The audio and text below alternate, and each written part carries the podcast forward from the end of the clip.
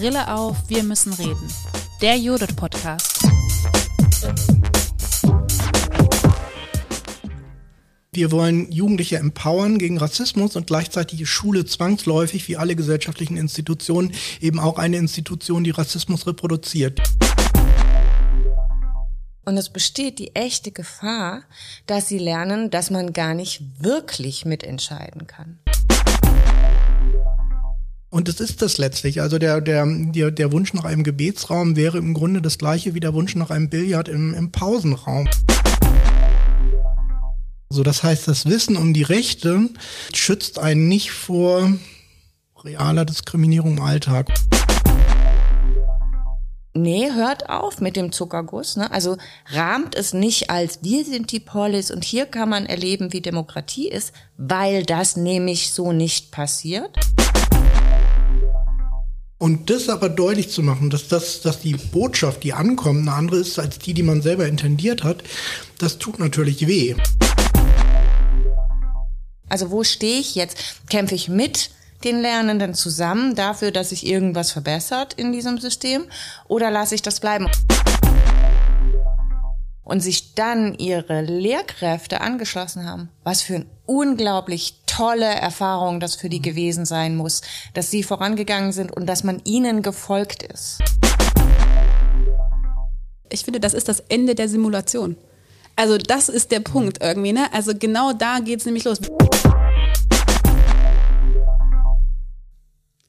Deutschland ist eine Einwanderungs- oder Migrationsgesellschaft. Das ist nichts Besonderes, sondern im 21. Jahrhundert weltweit Normalität. Die damit verbundenen Prozesse, Entwicklungen und Veränderungen sind aber auch mit Fragen und Konflikten verbunden und führen zu Irritationen, Verunsicherungen und Ängsten. Zitat Ende. ufug.de. Herzlich willkommen zu einer neuen Folge des Judith Podcast. Wir, Anja und Tina von der Judith, kommen heute mit Götz Notbruch von UFOG ins Gespräch. Hallo, ihr beiden. Hallo. Heute läuft alles ein bisschen anders als bisher mit umso spannenderen Gästinnen, Gedanken und Fragen. Heute stellen wir keine Studie vor, sondern denken gemeinsam als Expertinnen der politischen Bildung über eine ganz konkrete und aktuelle Herausforderung nach, für die wir auch noch keine richtige Antwort gefunden haben. Es geht um rassismuskritische Arbeit in der politischen Bildung. Wie kann das gelingen? Wir wollen euch gern mitnehmen, denn wir wollen gemeinsam entlang praktischer Erfahrungen in Situationen der politischen Bildung grübeln, Fragen aufwerfen, erste Antworten finden und Thesen formulieren. Auf die Idee für dieses Expertinnengespräch zur rassismuskritischen politischen Bildung sind wir aber gar nicht allein gekommen, sondern Götz Nordbruch, der für UFUG in Berlin arbeitet, hat aus seiner Praxiserfahrung eine Beobachtung und Frage an uns herangetragen, die wir hier und jetzt gemeinsam denken und besprechen wollen. Doch kurz vorher erstmal für euch die wichtigsten Einstiegsfragen. Wer ist eigentlich Götz Nordbruch und was ist UFOG? Dr. Götz Nordbruch ist Islam- und Sozialwissenschaftler. Er ist Mitbegründer des Vereins UFOG.de. Er war als wissenschaftlicher Mitarbeiter, jetzt wird es schwierig, am Institut de Recherche et d'études sur le monde arabe et musulman in Frankreich sowie am Georg-Eckert-Institut, Leibniz-Institut für internationale Schulbuchforschung in Braunschweig tätig. Von 2008 bis 2011 war er Assistenzprofessor am Center for Contemporary Middle East Studies der Süddänischen Universität Odense und zu seinen Arbeitsschwerpunkten zählen Jugendkulturen zwischen Islam, Islamfeindlichkeit und Islamismus, Mediennutzung von jungen Musliminnen und Migrantinnen sowie Prävention von islamistischen Einstellungen in schulischer und außerschulischer Bildungsarbeit. Für ufug.de leitet er die Angebote des Vereins im Rahmen des Kompetenznetzwerkes Islamistischer Extremismus, kurz KNICS. So, was ist jetzt aber eigentlich UFOG? UFOG ist ein Verein, der sich der Pädagogik zwischen Islam, Islamfeindlichkeit und Islamismus verschrieben hat. Er versteht Deutschland ganz selbstverständlich als eine Einwanderungs- oder Migrationsgesellschaft. Das habe ich am Anfang auch im Zitat schon gesagt. Daran knüpfen, wie es auf der Webseite heißt, aber oft nationalistische, rassistische oder religiös begründete fundamentalistische Strömungen an und setzen der vielfältigen und pluralistischen Wirklichkeit ihre Ideologien der Ungleichheit entgegen. Der wachsende Zulauf zu solchen Strömungen ist zugleich auch Ausdruck schwindender Integrationskräfte in der Gesellschaft. Wir betrachten das auch als Chance für die beständige, notwendige Prozesse der Vergewisserung, Stärkung und Weiterentwicklung von Werten und Normen des Zusammenlebens in der Demokratie. Für solche Prozesse möchte ufug.de Räume schaffen, so heißt es auf der Webseite. Und in diesem Kontext schafft ähm, UFOG auf verschiedenen Ebenen ähm, Unterlagen, Materialien für politische Bildung, entwickelt Weiterbildungen für MultiplikatorInnen, schafft Angebote politischer Bildung für junge Menschen, vernetzt verschiedene Akteurinnen in dem Bereich und setzt vor allem auch in den letzten Jahren sehr stark auch auf digitale Vermittlung. Ganz grundsätzlich versteht sich UFOG dabei als Schnittstelle zwischen politischer Bildung, pädagogischer Praxis und Islamwissenschaften. So, jetzt habe ich hier schon ein bisschen was erzählt zum Einstieg und die anderen beiden durften noch gar nicht so viel erzählen. Aber ich habe ja schon angedeutet, dass am Anfang ähm, dieses Gespräch gar nicht so sehr von uns initiiert worden ist, sondern dass es einen konkreten Anlass für die heutige Kooperation in diesem Gespräch gab zwischen UFOG und Judith.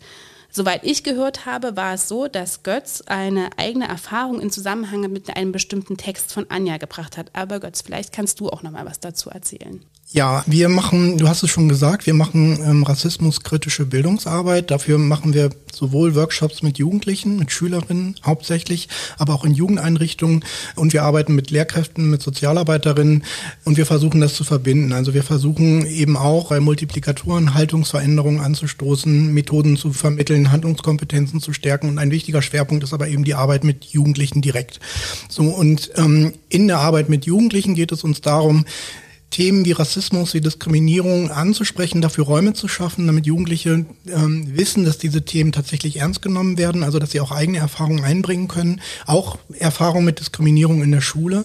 Ähm, und unser Ziel ist es, dass, dass die Jugendlichen, die von Rassismuserfahrungen betroffen sind, am Ende eines Workshops letztlich Handlungskompetenzen haben, die es ihnen leichter macht, ähm, eigene Interessen, Perspektiven und Rechte einzubringen und die auch im, im Diskurs zu vertreten. Und ähm, das ist, machen wir schon lange und wir machen damit auch gute Erfahrungen. Und ähm, jetzt hatten wir aber immer wieder die Frage, ist das eigentlich ausreichend? Reicht es darüber zu sprechen? Reicht es, ähm, das zum Thema zu machen oder fehlt da nicht etwas? Fehlt da nicht etwas, was tatsächlich Handlung, Handlungskompetenzen im, im Alltag auch stärkt? Und jetzt hatte ich letztens eine Fortbildung ähm, in einem Lehrerfortbildungsinstitut mit Lehrkräften unterschiedlicher Fächer und habe dort unseren Ansatz vorgestellt und habe eben auch dafür geworben, Empowerment, also pädagogische Empowerment-Ansätze ähm, im Schulalltag umzusetzen. Also beispielsweise über Rassismuserfahrungen in der Schule zu sprechen, Rassismus in der Gesellschaft zu thematisieren, ähm, Jugendliche darin zu bestärken, dass sie nicht verantwortlich sind für die Diskriminierungserfahrungen, die sie machen, sondern dass das auch strukturelle, strukturelle Ursachen hat. Also ihnen auch so ein bisschen dieses Gefühl von Ohnmacht zu nehmen. Und es lief auch ganz gut, die Diskussion waren aus meiner Sicht sehr erfreulich. Und dann hatten wir aber ein Nachgespräch mit einem der Veranstalter dieser Runde und der sagte dann, naja, er wollte das jetzt während der Veranstaltung so nicht sagen, aber er, er hat gemerkt, wie er zunehmend wütend wurde und frustrierter wurde, sauer wurde. Ähm, und er sagte dann, er sei selber Lehrer, sei in den 90er Jahren aufgewachsen und hätte halt ständig mit Rassismus zu tun gehabt, auch mit körperlicher Gewalt, also ähm, tatsächlich physischen Formen von, von Rassismus. Und er sei als Lehrer mittlerweile an einem Punkt angekommen, dass er den Eindruck hat, er hat keine Lust mehr, so Spielwesen ähm, zu eröffnen. Also er hat so den Eindruck, wir reden über Empowerment, wir reden darüber, dass Jugendliche ihre, ihre ähm, Interessen einbringen sollen, Diversität ist schön und letztlich gibt es aber gesellschaftlichen Rassismus, der sich in den letzten 30 Jahren kaum verändert hat. Im Gegenteil, gesellschaftliche Diskurse haben sich eher noch zugespitzt. Und er sagte, ja, er, er kann das alles teilen, was ich da vorgestellt habe. Er hat aber den Eindruck, das reicht nicht. Also ihm ging es darum, sowas wie Wut, Empörung ähm, von Jugendlichen ernst zu nehmen. Und er fragte sich dann letztlich, das hat er so in den Raum gestellt, ob es nicht sinnvoller wäre, als Lernziel tatsächlich auch zu formulieren, Wut und Empörung von Jugendlichen mit Rassismuserfahrung zum Lernziel zu machen und sie daran zu befähigen, eben auch wütend und frustriert eigene Interessen zu formulieren. Und ich fand das ganz erhellend, weil das ähm, ich kann dem sehr viel abgewinnen. Ich glaube, da ist sehr viel dran und gleichzeitig merke ich, dass ich keine Idee habe, wie wir das in unserer Arbeit umsetzen können. Und auf der, ja, so im Nachgang der Veranstaltung habe ich mich an einen Text erinnert, den Anja vor einigen Monaten auf der Webseite veröffentlicht hat, wo es um den Begriff des kollateralen Lernens geht. Und in dem Text geht es um die sozusagen die Dilemma von Demokratiebildung im Bereich Schule, also Schule als ein Raum, der selber hierarchisch strukturiert ist und wodurch zwangsläufig Grenzen ähm, gesetzt werden für demokratische Erfahrungen. So und mein Eindruck war, dass dieses Dilemma, was Anja in dem Text beschreibt, sehr ähnlich ist zu dem Dilemma, was wir erleben und was eben dieser Kollege aus der Lehrerfortbildung beschrieben hat. Nämlich, wir wollen Jugendliche empowern gegen Rassismus und gleichzeitig ist Schule zwangsläufig, wie alle gesellschaftlichen Institutionen, eben auch eine Institution, die Rassismus reproduziert, die in strukturelle Rassismen eingebunden ist. Und ja, das war so ein bisschen der Ausgangspunkt, weil ich den Eindruck hatte, das, was Anja in dem Text beschreibt an Dilemmata, lässt sich sehr gut übertragen auf, auf unsere Arbeit. So, das war so der Anlass, Kontakt aufzunehmen und zu hoffen, ähm, da Ideen zu bekommen.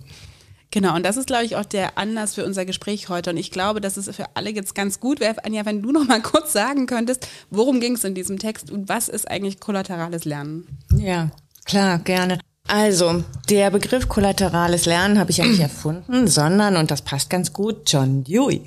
Also deshalb ähm, ist es auch schön, im Judith darüber zu sprechen. Und eigentlich ist es ja auf den ersten Blick ein ziemlich martialischer Begriff von diesem Kollateralschaden, also unerwünschte Nebenfolgen. Ich finde aber, dass der ganz gut hilft, wenn wir Bildungsprozesse angucken, nochmal darauf zu achten, ob immer das, was wir so im Blick haben, auch das ist, was dabei rauskommt oder ob es rechts und links davon nicht ganz andere Folgen gibt.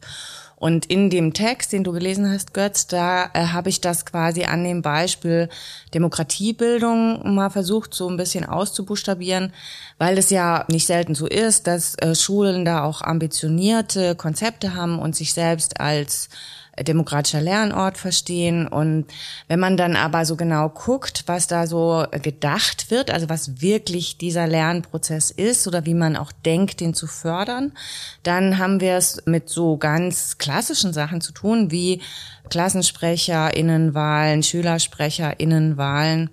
Und wenn man guckt, was die da auch, also in welcher Weise die beteiligt werden, dann zugespitzt formuliert, dürfen die die Band beim Schulfest aussuchen oder sie dürfen irgendwie ähm, die Schulhofgestaltung, da werden sie mit einbezogen oder auch andere kleinere Dinge. Aber so richtig mitentscheiden dürfen sie gar nicht. Und es gibt tatsächlich so aus der bildungswissenschaftlichen Forschung ein paar empirische Befunde dazu, wo man auch sehen kann, wie werden eigentlich diese Beteiligungsrechte wahrgenommen von SchülerInnen und also Helsbar und Bonsack haben dazu gearbeitet.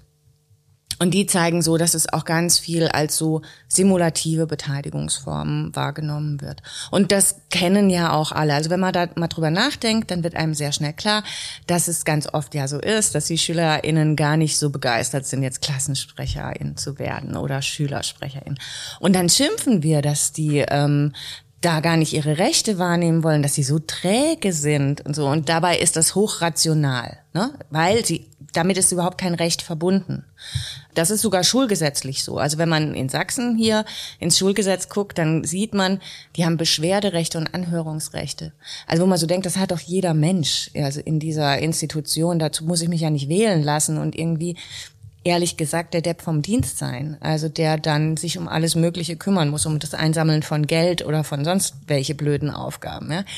Und die Gefahr, die ich in dem Text beschreibe, ist einfach die, dass wenn wir jungen Menschen in pädagogischen Situationen, das muss nicht nur die Schule sein, die Schule ist natürlich eine krasse Institution in dem Zusammenhang, aber es kann auch in ganz vielen anderen Formen sein, einerseits mit ganz rosaroten Worten sagen, so jetzt äh, üben wir hier mal Demokratie und dann haben sie gar nicht wirklich was mitzuentscheiden.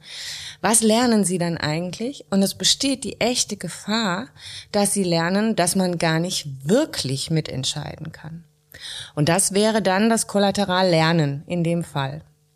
Und wenn wir das jetzt anwenden auf die, wie ich finde, sehr spannende Beobachtung, äh, die du da in dieser Weiterbildung gemacht hast, dann finde ich, müssen wir aber noch einmal kurz äh, nachfragen. Ja? Also wenn du sagst, ihr habt in dieser Weiterbildung über so Empowerment-Ansätze geredet, welche denn? Also was daran könnte denn so ähnlich gewesen sein?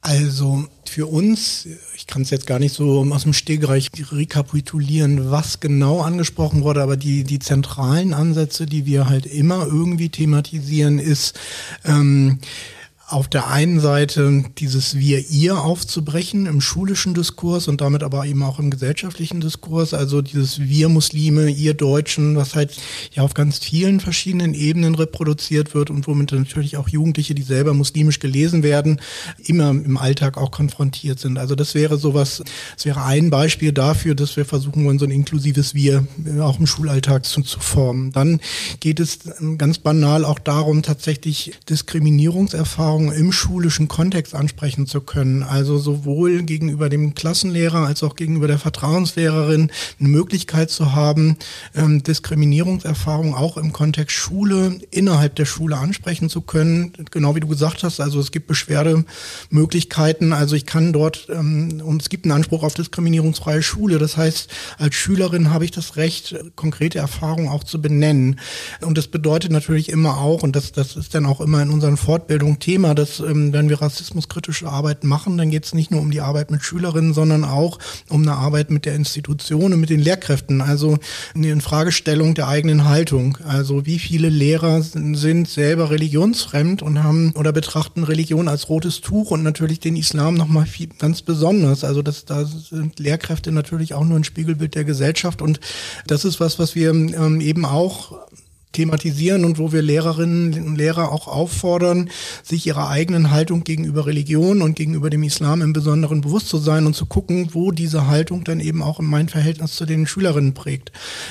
Ja, und dann wird es eben schon schwierig. Was sind denn die Handlungsoptionen? Da sind wir jetzt, äh, wir sitzen in Berlin, machen auch in Berlin viele Projekte und in Berlin gibt es beispielsweise Anlaufstellen, ähm, Beratungsstellen, die außerhalb der Schule angesiedelt sind, die sich aber auf den schulischen Kontext beziehen. Also wo ich mich als Lehrer, äh, als, als Schülerin oder auch als Angehörige, als Eltern hinwenden kann, wenn ich den Eindruck habe, dass meine, meine Kinder ähm, in der Schule aufgrund ihrer Herkunft oder Religionszugehörigkeit diskriminiert werden. Und das ist natürlich ein das ist schon viel. Also das ist ähm, eine wichtige Einrichtung und die Zahlen dieser Einrichtung zeigen auch, dass das genutzt wird.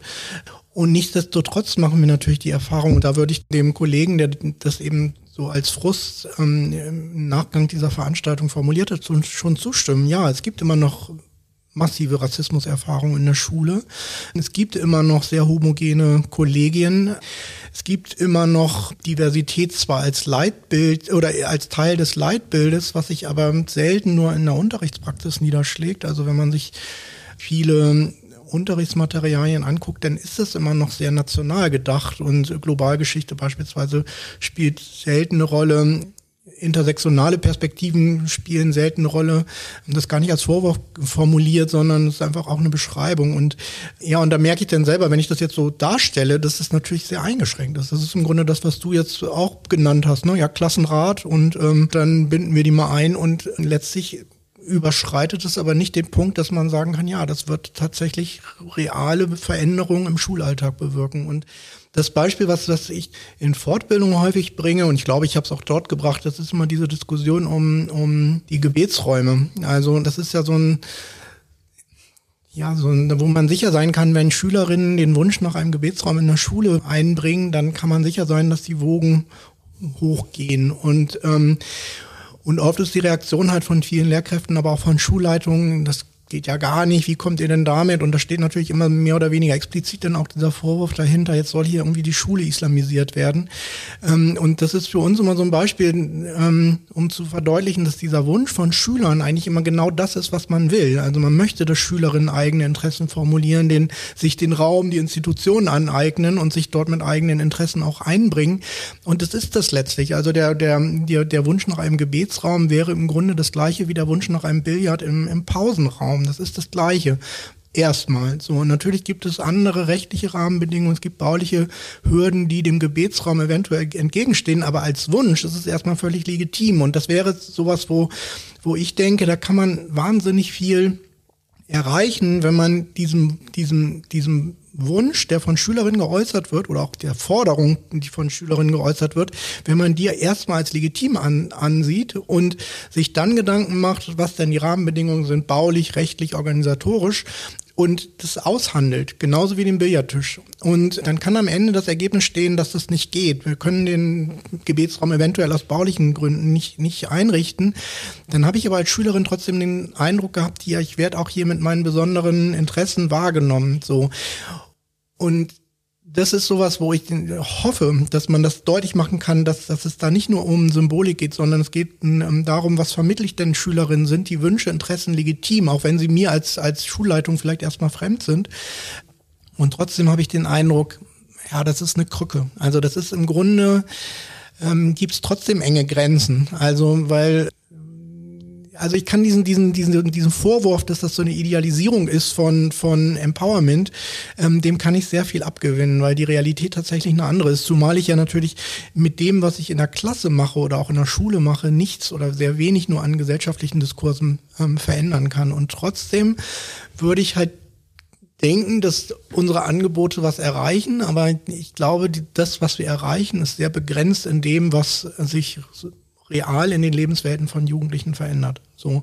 Und das ist so ein, ja, da fand ich diesen Gedanken zu sagen, nee, man muss auch mal Wut und, und Frustration, also ich musste dann mal an Fridays for Future denken, da ist ja, also das ist ja im Grunde so eine ganz ähnliche Dynamik, ne? Also auch da geht es ja nicht darum, dass da jetzt konkret was gelernt wird im Sinne von, ich lerne jetzt äh, den Klimawandel zu bekämpfen, aber es ist eine Form der Artikulation von, von Gefühlen und ja nicht nur Gefühlen, sondern auch tatsächlich Sorgen und berechtigten Sorgen und das selber ist ein Lernziel. Und ähm, wenn man das jetzt mal überträgt auf diese, diese Frage Diskriminierung, Rassismus, ähm, wäre halt die Frage, ja, was wäre das denn? Wäre das eine Demo gegen den oder die rassistische Lehrerin auf dem, auf dem Schulhof, wo sich ähm, der, die Schülervertretung mit solidarisiert? Das wären so Formen, wo ich nicht weiß, ob das, ob das von uns als Lern, also ob das ausreicht. So, aber als, als, als Gedanken finde ich das erstmal naheliegend, das mitzudenken. Und da habe ich aber keine Ideen, wie man das rahmen kann. Und, und noch weniger natürlich, wie man in der Lehrerfortbildung Lehrkräfte dazu bringt, ähm, sowas als Ziel zu formulieren. Aber ich glaube, da, da ist irgendwie so der Hase begraben, sagt man. Ähm, weil, weil ich, ich frage mich immer noch, also ich versuche mich in diese wütende Person reinzudenken und ähm, so rauszufinden, finden, wo ist der Funke, wo die Person wütend geworden ist. Und ihr seid ja in einer vertrackten Kommunikations- oder auch Bildungssituation, weil ihr arbeitet mit Lehrkräften mit dem Ziel, dass sich für die jungen Menschen, SchülerInnen was verändert. Ne? Und, ähm, und da, da ist ja irgendein Moment, wo man vielleicht sagen kann, das ist unaufrichtig. Also ich versuch's mal. Ist, also nämlich vorauszusetzen, dass man in dem Raum, in dem man als UFUG spricht und hat diese ganzen Lehrkräfte vor sich, äh, erstmal gar nicht so viel Widerspruch erntet zu normativ äh, gesetzten ähm, Zielen. Und dann eine Person beobachtet diesen Vorgang, diese Bildungssituation und ärgert sich vielleicht auch über den fehlenden Widerspruch, obwohl die Institution Schule sich ja gar nicht so verhält. Die verhält sich viel widerständiger. Also eigentlich müssten sie auch in der Bildungssituation, müssten Lehrkräfte sagen, nee, Ufug, und das mache ich nicht und habe ich gar keinen Bock zu und ich diskriminiere lustig weiter. Mhm. Aber so ist ja die Bildungssituation nicht, sondern erstens sind ja nur Leute zu euch gekommen, die sowieso ansprechbar durch euch gewesen sind. Die, die wirklich nicht ansprechbar sind, sind gar nicht im Raum. Aber vielleicht haben auch die Leute, die im Raum sind, die ansprechbar sind, in ihrer Praxis auch noch genug übrig, wo sie sich entwickeln könnten. Aber die Sperrigkeit des Gegenstands wird gar nicht transparent. Also das ist so eins, wo ich denke, da steckt so was, was zu diesem Kollaterallernen passt mir fällt natürlich noch was anderes ein, weil, weil wir ja hier in äh, Dresden auch recht viel gearbeitet haben zu Emotionen in Bildungsprozessen. Also das ist so die zweite Spur, der man mal nachgehen könnte. Aber das stelle ich noch mal kurz zurück. Ähm, ich frage mich aber, dass ihr zum Beispiel sagt, also du sagst jetzt ja, wir wir fordern, also wir machen Mut da drauf oder wir motivieren Lehrkräfte und vermittelt durch sie auch die äh, Lernenden, dass sie überhaupt ihre Rechte kennen da wird dieser Typ doch nicht wütend. Oder die Person wird ja nicht wütend, weil ihr sagt, wir finden wichtig, dass die ihre Rechte kennen und dass die jungen Menschen auch für ihre Rechte eintreten sollen und ihr könnt die dabei unterstützen. Das ist doch nicht der Moment der Wut. Also, weil das, das würde ich nicht so gut verstehen. Naja, ich glaube, das war wahrscheinlich nicht der Auslöser für die Frustration oder die Wut, aber ich glaube, für ihn geht es nicht nur darum, Rechte zu benennen und ähm, Jugendlichen ihre, ihre Rechte bewusst zu machen, sondern er weiß um die Grenzen, die diese Rechte im Alltag haben. Ne? Also es hilft nicht zu wissen, dass ich aufgrund meines Kopftuches nicht diskriminiert werden darf, wenn ich trotzdem die Erfahrung mache, dass meine Mutter mit dem Kopftuch bei der Wohnungs- oder Arbeitssuche diskriminiert wäre. So, das heißt, das Wissen um die Rechte schützt einen nicht vor realer Diskriminierung im Alltag. Und, und das ist, glaube ich, tatsächlich, also das, ja, das, das sehe ich als Dilemma. Ja, und das wäre wieder was, was sich auf demokratische Prozesse übertragen lässt. Ne? Also ähm, ich bin auch in der Schule ein demokratisches Subjekt und trotzdem ist es eingeschränkt, so was ich real verändern kann. So. Also Tina und ich, wir hatten ja gestern im Vorgespräch schon darüber geredet.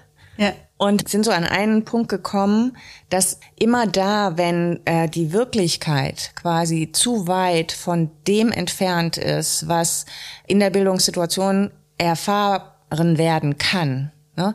dass dann quasi diese, dieser Moment kommt, wo sich ein zweischneidiger Bildungsprozess ergibt. Das ist an vielen verschiedenen Stellen und zwar immer da, wo man was will. Also wenn wir jetzt in der politischen Bildung bleiben, so als weites Feld verstanden, dann ist es zum Beispiel auch im Lernfeld Europa ganz typisch. Ja? Also dass die Lehrkräfte sich vorne hinstellen und sagen, Europa ist was Tolles und so, ne? Und ihr seid Bürger von Europa und Europa liefert euch die Reisefreiheit und das und das Geld und was weiß ich, was da alles kommt. Und bunte Fähnchen und lachende Kinder sind im Schulbuch zu sehen. Ne? Das ist Europa. Und dass die Kritik an Europa die wird vielleicht auch irgendwann mal abgefragt in so einem Prozess, aber die steht ganz weit zurück. Und da entsteht so auch eine stillschweigende Kultur von Doppelzüngigkeit. Also alle im Bildungsprozess wissen, okay, es geht jetzt darum, dass Europa toll ist. Das machen wir jetzt zwei Stunden lang, dann haken wir das ab, dann gehen wir zu einem anderen Thema und wir sagen gar nicht wirklich, was so unser Denken prägt in diesem Themenfeld. Und da gibt es so ein paar Beispiele dafür. Ja, und nicht nur, was unser Denken prägt, sondern ja auch ein bisschen in die Frage, welche Erfahrungen wir eigentlich mitbringen. Und der Begriff, den ich die ganze Zeit noch mit im Kopf hatte, gerade auch als Götz gesprochen hat und äh, davon erzählt hat, dass der Teilnehmer bei euch so wütend ja auch gewesen war, dann war mein Eindruck ganz stark, dass es, oder der Begriff, der mir so im Kopf war, ist so diese Alibi-Funktion. Ne? Also das ist so eine Alibi-Haltung, die er einnehmen soll, hier jetzt als ein ähm, rassismuskritischer Lehrer dann aufzutreten in einem System, wo er aber immer wieder ja auch als Lehrkraft erlebt, dass er so eine Alibi-Funktion übernimmt ne? und sagt, den SchülerInnen vermitteln soll, und das ist auch bei Europa, den SchülerInnen vermitteln soll, und zwar, in, also unabhängig von ihrer eigenen Erfahrung, dass alles ganz toll ist und dass alles möglich ist. Ne? Also diese, und daraus entsteht, glaube ich, total nachvollziehbar die Wut, ja, zu sagen, ich bin jetzt hier auf einer tollen Fortbildung, die sicher total gut ist, aber wenn ich wieder in meinen eigenen Kosmos von Schule oder politischen Bildungsangeboten zurückkomme, dann bin ich in einem Moment, wo ich auf einmal so eine Alibi-Funktion übernehme, indem ich sage, rassismuskritische Schule ist möglich, ne? Europa ist toll für euch, aber die Realität der Erfahrung der SchülerInnen ist nicht gegeben. Und was Anja, glaube ich, ja angesprochen hat als Beispiel, ist auch eine Erfahrung, die wir ganz konkret gemacht haben in der Begleitung von der, von der Schwarzkopf-Stiftung, die ein Projekt zum Thema Europa hatten. Und da ist das, glaube ich, auch ganz, ganz sichtbar geworden, dass es keinen Raum für Wut auch in Erfahrungen von SchülerInnen gibt im Kontext von Ausschluss und Rassismus. Und da war es so, dass es ein internationaler, äh, ein internationales Angebot politischer Bildung war, wo SchülerInnen aus Österreich und Deutschland zusammengekommen sind, um zum Thema Europa in einem Workshop im Stadion zu arbeiten. Und da war es aber zum Beispiel auch so, dass ein Teil der österreichischen SchülerInnen, die POCs waren und die mit unterschiedlichen Status, also mit Asylstatus, aber auch mit einem ganz normalen österreichischen Pass einreisen wollten, an der bayerischen Grenze von den MitarbeiterInnen der Polizei, der ähm, des, Grenzpolizei, ähm, aus dem Zug rausgeholt worden sind und erstmal nicht mit der Gruppe weiterreisen durften. Und jetzt kommen diese SchülerInnen dann verspätet, aber kommen in diesen Workshop zum Thema Europa, ja, wo genau das passiert, wo über Grenzenlosigkeit, über Freizügigkeit, über wir als Europa besprochen wird. Und diese SchülerInnen natürlich dort da sitzen und denken, also noch genauer, noch auf dem, mehr auf dem Punkt kann gar nicht sichtbar werden, dass es eben nicht für alle Menschen so gilt, aber dafür gab es überhaupt keinen Raum. Und dann nehmen diese SchülerInnen sich ganz stark raus. Also es gab nicht mal, weil es gibt auch nicht diesen Raum für Wut, weil dieses Bild, was gezeichnet wird im Angebot von Europa, greift diese Perspektive überhaupt nicht mit auf. Und da kann ich schon verstehen, dass diese Wut und dieses Gefühl von so Alibi, ne, also es gibt so eine Alibi-politische Bildung, die bestimmte Sachen irgendwie aufgreift und vermitteln möchte, in denen es dann keinen Raum mehr gibt. Mir fällt noch was anderes dazu ein. Ich hatte in der letzten Woche eine Veranstaltung, auf der auch unser neues Buch vorgestellt worden ist, um das es hier nicht geht. Aber der Titel dieses Buches ist Politische Bildung in reaktionären Zeiten.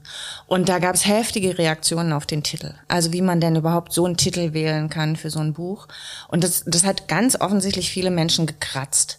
Und was man daran sehen kann, ist, dass in der politischen Bildung, wir alle, ich nehme mich da auch gar nicht aus, so eine Tendenz haben, äh, Sachen zu versuchen, positiv anzufassen. Ne? Also zu sagen, ja, Demokratie, ja, gesellschaftlicher Zusammenhalt, ja, Dialog, mein Lieblingsbegriff.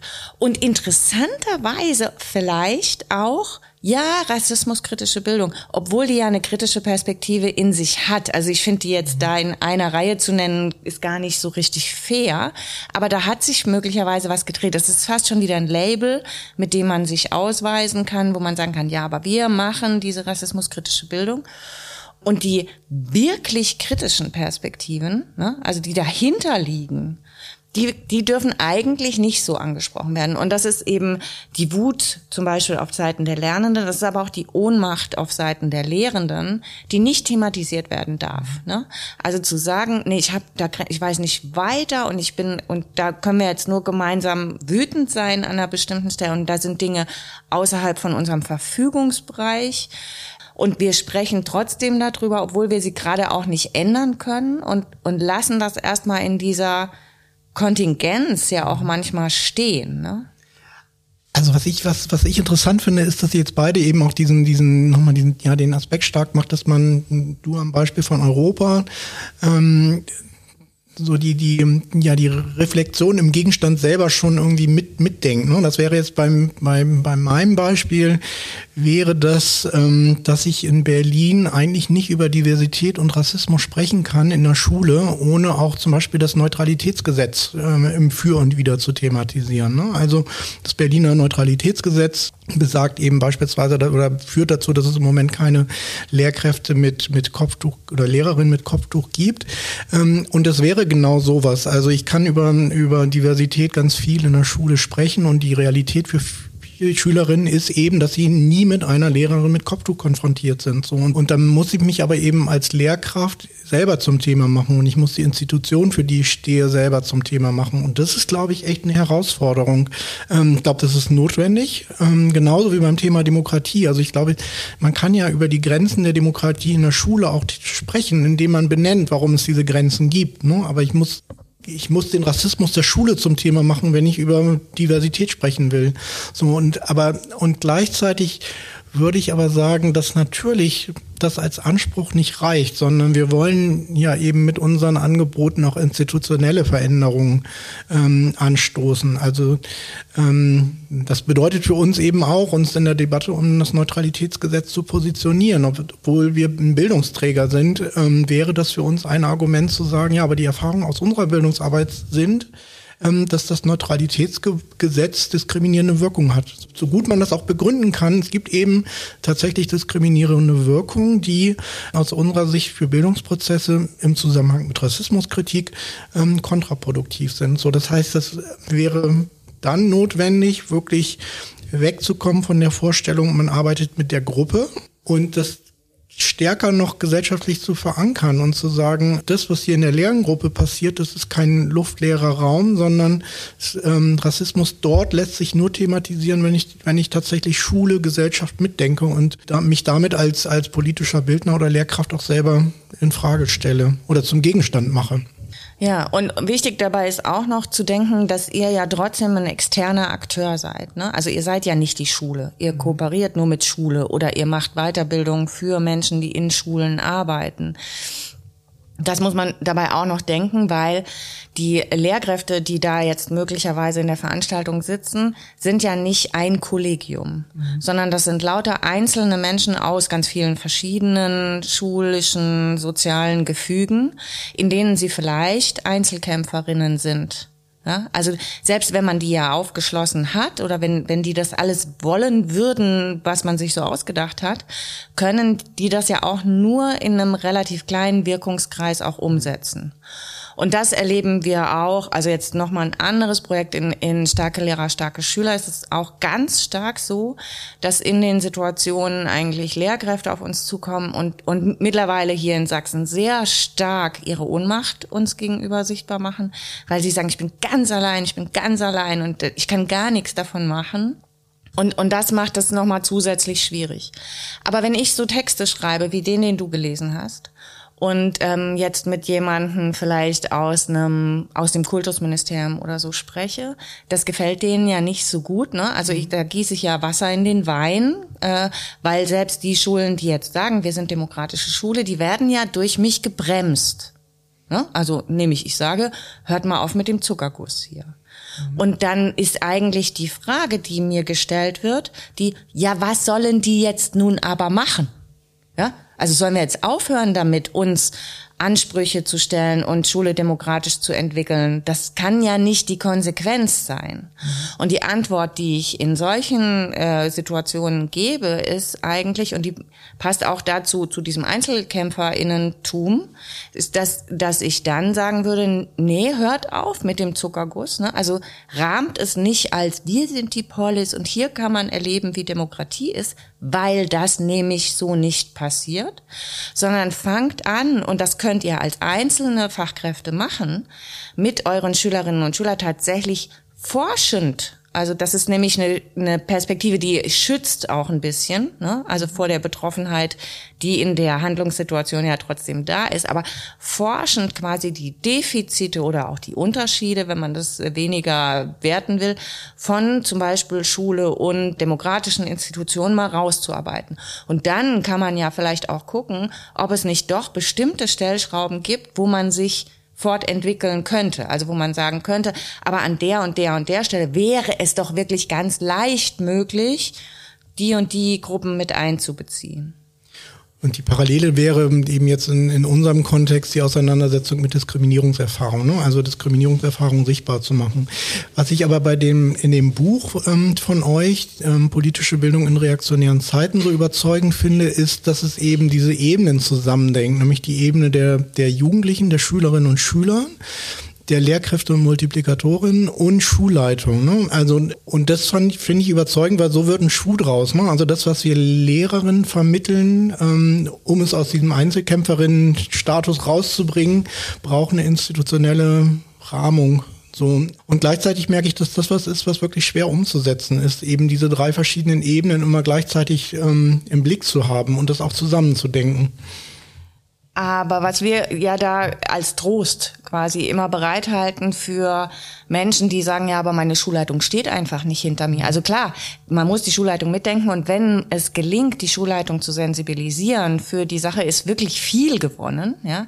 Aber wenn es einem eben nicht gelingt, dann ist es schon so, dass es oft die Wahrnehmung gar nicht stimmt, ich bin ganz allein sondern dass es wirklich mal hilft, nach Verbündeten in der Institution zu suchen und mit denen dann also so in kleineren Netzwerken zusammenzuarbeiten und da also graswurzelmäßig die Dinge aufzubauen. Genau. Und ich glaube, was, äh, was mir in dem Kontext auch nochmal wichtig wäre, zu sagen, also natürlich stimmt es, dass man die große Institution mitdenken muss. Aber diese Rassismuserfahrungen, die zum Beispiel gemacht werden, die werden ja auch im Kleinen in der Klasse gemacht. Also in diesem kleinen, kleinsten und nicht nur in der Strukturschule. Und ich finde, da kann man schon, also natürlich ist man da allein, aber da ist man ja auch eine Verantwortungsträgerin. Ne? Also in diesem Kontext und das auch wahrzunehmen als Angebot oder als, als Bildnerin, als politische Bildnerin in dem kleinen kleinen Raum ist man verantwortlich. Ne? Und da muss, und ich finde, da kann man schon auch ansetzen. Und das ist was, was politischer Bildung aber gar nicht so leicht fällt, gerade wenn ähm, du Götz sagst, dass wir zum Beispiel Platz machen im Raum politischer Bildung für Wut. Ne, dann ist das was, wovor politische Bildung ja auch ein bisschen Angst hat. Ne? Also so Emotionen in so einem politischen Bildungskontext zuzulassen. Und da brauche ich noch nicht unbedingt die Unterstützung der Schulleitung, um in meinen Verantwortungsbereich politischer Bildung, den ich habe, mich mit, wie du das auch gesagt hast, mit meinen eigenen Rassismen, aber auch mit meinen eigenen Möglichkeiten auseinanderzusetzen. Ne? Also diesen Raum überhaupt zu geben und auch sich selber, das ist ja, was wir am Anfang auch gesagt haben, sich selber zu fragen, wo sind eigene Rassismen? Jetzt sind wir hier auch drei Personen, ne? also wir sind drei Nicht-POC-Personen, die über dieses Thema sprechen und sich deswegen aber auch der eigenen Verantwortung gerade in solchen Themenkomplexen bewusst zu werden, in dem eigenen Verantwortungsbereich, für den es jetzt noch nicht Verbündete in anderen Strukturen braucht. Ne? Und das wahrzunehmen und da politische Bildung auch ein bisschen, na, wie, wie sagt man das jetzt, irgendwie ein bisschen, also mutiger zu machen, das zuzulassen. Also mutiger zu machen, nicht sich als sowas wie so eine systemerhaltende Struktur zu verstehen, sondern mutiger zu machen, Gefühle in der politischen Bildung zu dem System zuzulassen. Und das dann auch, und weil darin, also ich finde, in diesem angehört werden ne, und in dem eigenen Verantwortungsbereich nicht Rassismen reproduzieren, das wäre ja schon mal ein riesengroßer Schritt. Mhm. Ja, da, aber genau, aber da macht man sich selber zum Gegenstand, ne? Oder man hinterfragt sich selber auch in der Auseinandersetzung mit Schülerinnen. Also ich glaube, dass das wirklich eine große Hürde ist und die die Rolle sehr verändert. Also also die Rolle oder das Selbstverständnis. Ich glaube, dass das viele Lehrkräfte sich eben auch gar kein Vorwurf, sondern das ist jetzt eher eine Beschreibung, eben als, als, ja, sozusagen als Vermittler sehen, aber nicht als, als, als Teil des Lernprozesses oder des, der, der Lernbeziehung. Ähm, und Jetzt habe ich gerade den roten Faden. Aber ich wollte noch mal dieses, ähm, das mit dem, mit der Wut, das hattet ihr beide noch mal eben. Na, und ich glaube, du hast noch mal darüber gesprochen, welche Rolle das alles, also dass das ein, ein Rollenwechsel für LehrerInnen bedeutet, ja, genau. ne? Also, also ich glaube, dass, das ist, ähm, das ist, äh, das ist gar nicht als Vorwurf gemeint, sondern eher als Beschreibung, dass viele Lehrkräfte sich eben auch vermitt als Vermittler sehen oder sozusagen als Moderatorin eines Lernprozesses. Und ähm, das, was ihr jetzt beschrieben habt, würde eben bedeuten, dass ich mich selber zum Teil des Lernprozesses Prozesses mache. Und, mich, und ich würde dann eben auch sagen, ja, die Institution ist auch Teil dieses Prozesses und steht auch zur Diskussion. Ne? Und, und ich glaube, dass es eine große Herausforderung ist, weil das kennt man selber. Wenn man, wenn man sich selber ähm, damit in Frage stellt, dann sind das natürlich nochmal ähm, größere Hürden, die man da überwinden muss. Aber ich finde diesen Punkt mit den, mit den Gefühlen nochmal wichtig ähm, und Gefühle zu thematisieren. Da war es jetzt auch gerade, ne? Hm. Mach ruhig. Also, also wir könnten auch mal ganz kurz einen Schnitt machen. Ja. Und diese Emotionssache sehe ich nämlich als so einen zweiten Teil, über den wir reden können. Und könnten noch einmal versuchen, ob wir irgendwie ja. eine Möglichkeit haben. Ich bin soweit. Ich bin auch soweit und ich würde, glaube ich, total gern was sagen zu dem, was Götz als letztes gesagt hat. Und zwar hast, hast du ja gerade noch mal angesprochen, dass das eine Herausforderung sein könnte, sich selbst irgendwie als ähm, Bildnerin oder aber auch das System zum Gegenstand von politischer Bildung zu machen.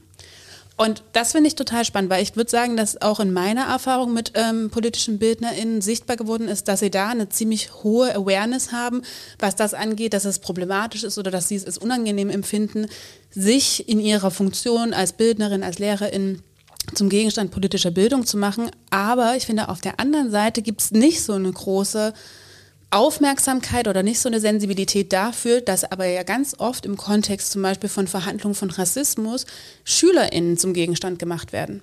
Und das finde ich einen ganz interessanten Punkt. Also das ist meine Erfahrung, ne, dass nämlich, wenn wir über die Erfahrung mit Rassismus oder die Thematisierung von Rassismus in politischen Bildungskontexten sprechen, dann ist es häufig so, dass Menschen, zum Beispiel POCs, in der Gruppe adressiert werden ganz konkret, exponiert werden ganz konkret und dass da gar nicht so ein großes Gefühl dafür da ist, dass, es, dass die SchülerInnen auf einmal zum Gegenstand von Unterricht gemacht werden. Und da finde ich ein ziemlich, das ist ein ganz schöner Gap, ne? Also eine sehr große Aufmerksamkeit dafür, sich selber oder das System Schule nicht zum Gegenstand der Kritik zu machen, aber wenn es darum geht, irgendwie Erfahrungen sichtbar zu machen oder bestimmte Themen zu adressieren, dass SchülerInnen oder Teilnehmer in politischer Bildung zum Gegenstand gemacht werden. Das ist nicht so ein Problem. Zumindest wird das nicht so wahrgenommen. Und das ist aber bei den SchülerInnen zum Beispiel aus unserer Erfahrung, wird das ganz, ganz stark wahrgenommen, dass sie zum Beispiel sagen, wenn das ist einerseits ja auch, also auch das ist eine rassistische Zuschreibung, ne, dass ihnen bestimmte Themen, bestimmte Erfahrungen zugeschrieben werden und sie jetzt in ihrer Opferrolle, muss man ja einfach so sagen, in dem Moment ähm, in der Bildungssituation exponiert werden. Sie werden adressiert, sie sollen mal erzählen, wie das so ist und sie sollen dann auch für die anderen nachvollziehbar machen, dass das was ganz Schlimmes ist irgendwie. Und das ist eigentlich total also das geht ja nicht, ne? Das ist ja auch, wenn wir uns über, über das Überwältigungsverbot oder sowas sprechen, die SchülerInnen werden überwältigt und sie werden zum Gegenstand politischer Bildung gemacht.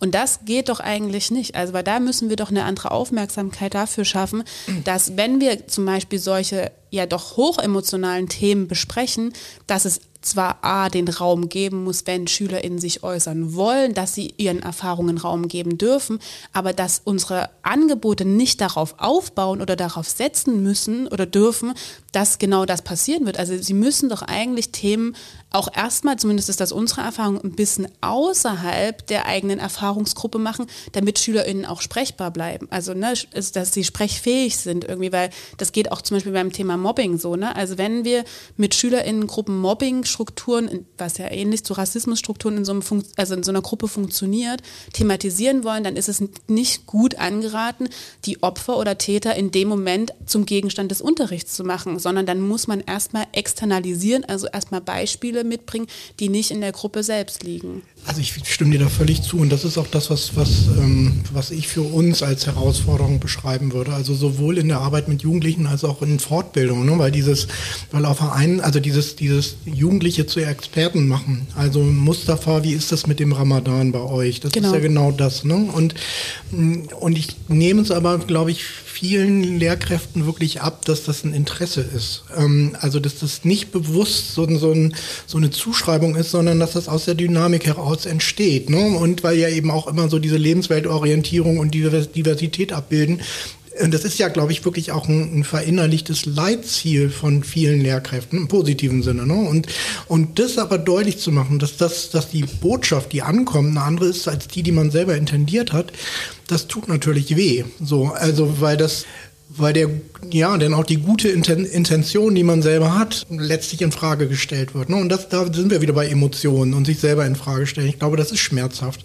So und, und gleichzeitig würde ich aber völlig zustimmen. Ja, das ist fatal. Ich, hatte, ich hatte mal einen, einen Lehrer in einer Fortbildung, der war mit einer ähm, deutsch-türkischen Frau verheiratet und sprach deswegen Türkisch. Und der sagte, ja, er würde sein er hätte einen türkischen, türkischstämmigen Schüler in der Klasse. Und der würde immer sagen, er heißt Onur, ähm, also der türkische Vorname. Und er würde ihm dann immer sagen, nee, du heißt nicht Onur, weil das so eingedeutscht ist, sondern Onur, also die kurze türkischsprachige Form. Und da habe ich gedacht, ja, das ist so, so haarsträubend, weil das ist so, das ist also ich als Deutsch deutsch-deutscher Lehrer sage dem deutsch-türkischen Schüler, wie er heißt. Ne? Das ist total anmaßend.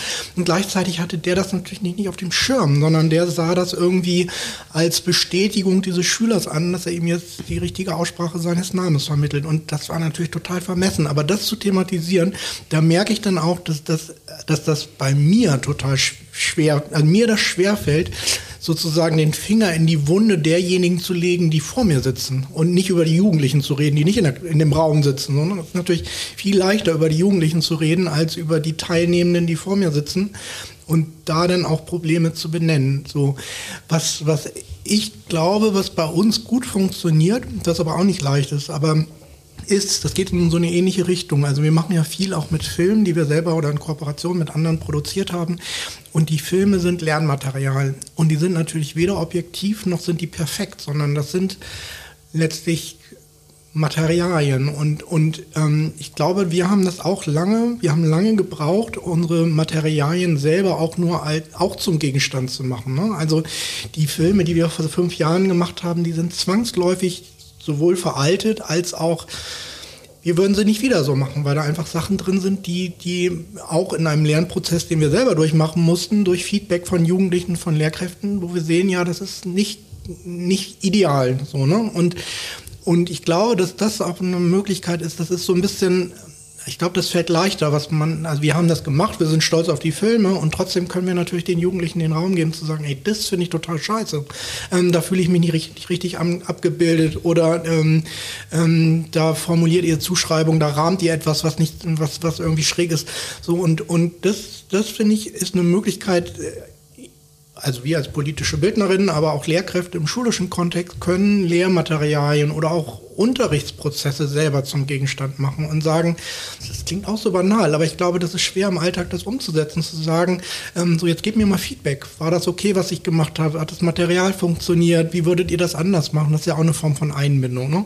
Dadurch wird die Welt nicht besser, aber ich, ich habe einen anderen ich vermittle was anderes. So. Und das bezieht sich natürlich auch auf Lehrmaterialien, auf Schulbücher. Und Schulbücher sind ja zum Teil auch haarsträubend. Also mhm. ohne das jetzt verallgemeinern zu wollen, aber es gibt natürlich auch problematische Stellen in Schulbüchern, die sehr gut thematisieren kann. Und ich glaube, Jugendliche haben ja oft so ein bisschen den Eindruck, auch dadurch, dass das ja, ich glaube, das ist zwangsläufig. Ich glaube, Jugendliche haben oft Respekt vor Schulbüchern, vor Lehrmaterialien allgemein. Das hat was Offiziöses, das ähm, hat den Anspruch von Objektivität und natürlich ist das auch nur sind die rassistisch, wie alles in der Gesellschaft auch rassistisch sein kann, können auch Schulbücher rassistisch sein und das kann ich zum Thema machen. So, und ich glaube, das ist eine Möglichkeit, so, eine Einbindung.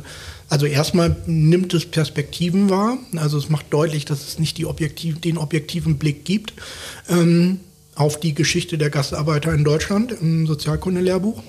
Und es macht einen selber eben auch zum Subjekt und gleichzeitig wird das Schulbuch damit auch nicht besser. Aber ich kann den Lernprozess reflektieren mit Schülerinnen. So. Ich hatte noch einen Gedanken, auch weil wir ja in dieser Sprechsituation auch aufpassen müssen, welche äh, Botschaften und Anleitungen wir weitergeben, weil wir ja vorhin auch gesagt haben, ähm, also es ist sinnvoll oder es müsste eigentlich die Institution selbst mit in den Fokus. Ne? Also wir müssen an diesem Ort, an dem wir sind, auch die Grenzen dieses Ortes thematisieren. Und das verführt natürlich dazu, äh, zu sagen, okay, jetzt gucken wir mal hier in der Klasse, wer hat hier welche Erfahrungen, wie funktioniert es eigentlich hier. Und damit wären wir genau da, was wir jetzt auf der anderen Seite gesagt haben, was wir auch wieder vermeiden wollen, ähm, SchülerInnen zum Objekt zu machen. Also das beißt sich ja an der Stelle mhm. möglicherweise auch. Was, äh, was da, glaube ich, ein ganz guter Weg sein kann und was dann auch zur Gestaltung von Materialien äh, ein Beitrag sein kann, ist tatsächlich fallorientiert zu arbeiten. Also Fälle zu konstruieren oder aus anderen Schulen oder wirklich fiktiv auch aufzubauen, aber die, von denen man denkt, das sind Muster, die es vielleicht in dieser Institution auch gibt, die Fälle zu präsentieren und damit erstmal zu markieren, ich weiß, dass es sowas gibt. Mhm. Und dann kann die Person, Lernende, Lehrende, wie auch immer, freiwillig entscheiden, ob man sagt, ja, genau, ich kenne das und zwar in meinem Fall habe ich das so und so beobachtet. Ne? Aber das ist dann ein Moment von freiwilliger mhm. äh, Situation. Oder auch, dass sich die, ähm, also jetzt in der Fortbildungssituation, weil wir reden ja immer über die Lernsituation, wir sind aber eigentlich in der Fortbildungssituation, also in unserem Ausgangspunkt, habe ich äh, gute Erfahrungen damit gemacht, meinen eigenen Rassismus zu thematisieren. Und dann fallen also den Menschen mit denen ich hier arbeite, in Sachsen oft so die Klappe runter, weil sie ja denken, und das wird euch bestimmt auch zugeschrieben, ihr seid rassismusfrei. Ne? Mhm. Also UFUG, die, die wissen ja, was Rassismus ist, die, die beteiligen sich daran nicht.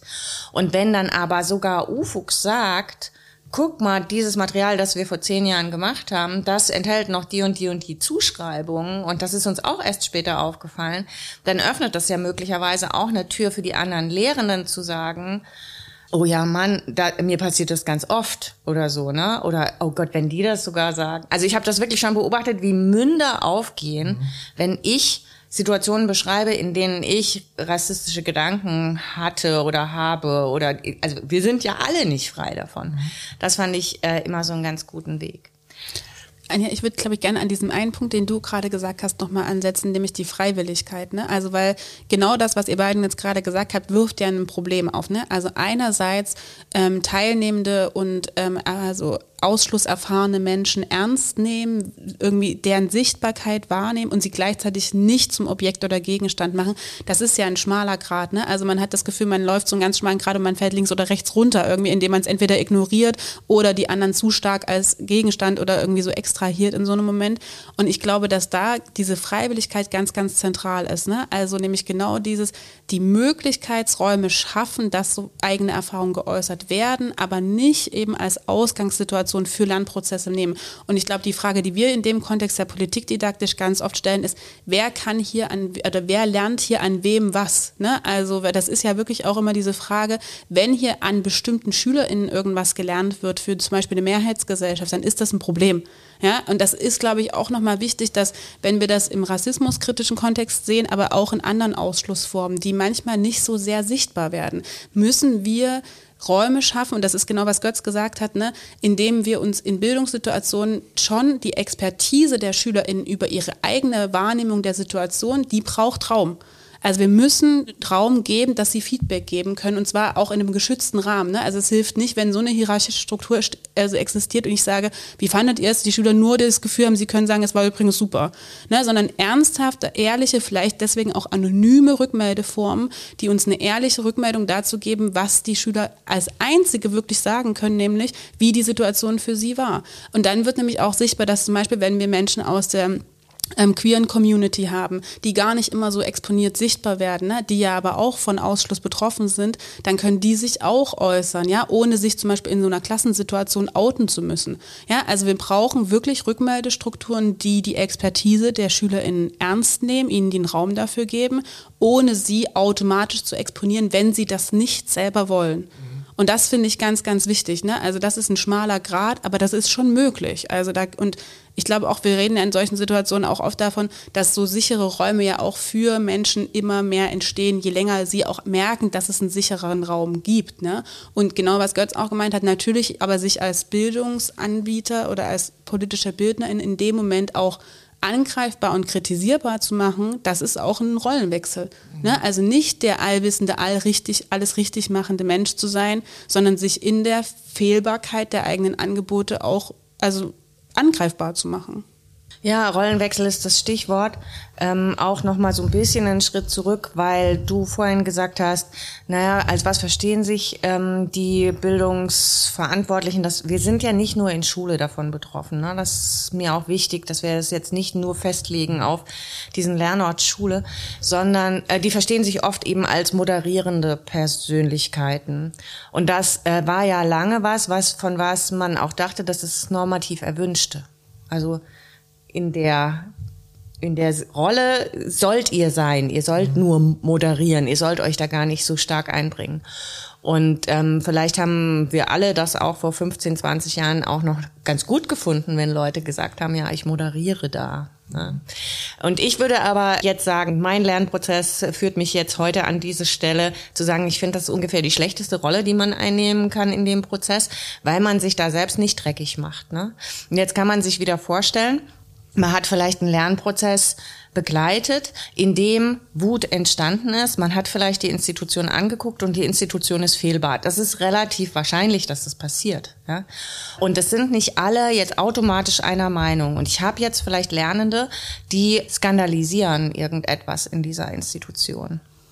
Und dann treten die zum Beispiel, wenn wir an Schule denken, vor äh, die Direktorin oder den Direktor und, und skandalisieren. Und was mache jetzt ich? Ja? Was mache jetzt ich, wenn die das machen? Und da kann ich nicht mehr moderieren. Also ich muss mich jetzt entscheiden, ob ich das, was die da skandalisieren, mittrage. Also ob ich auch finde, das ist substanziell, was die da vortragen.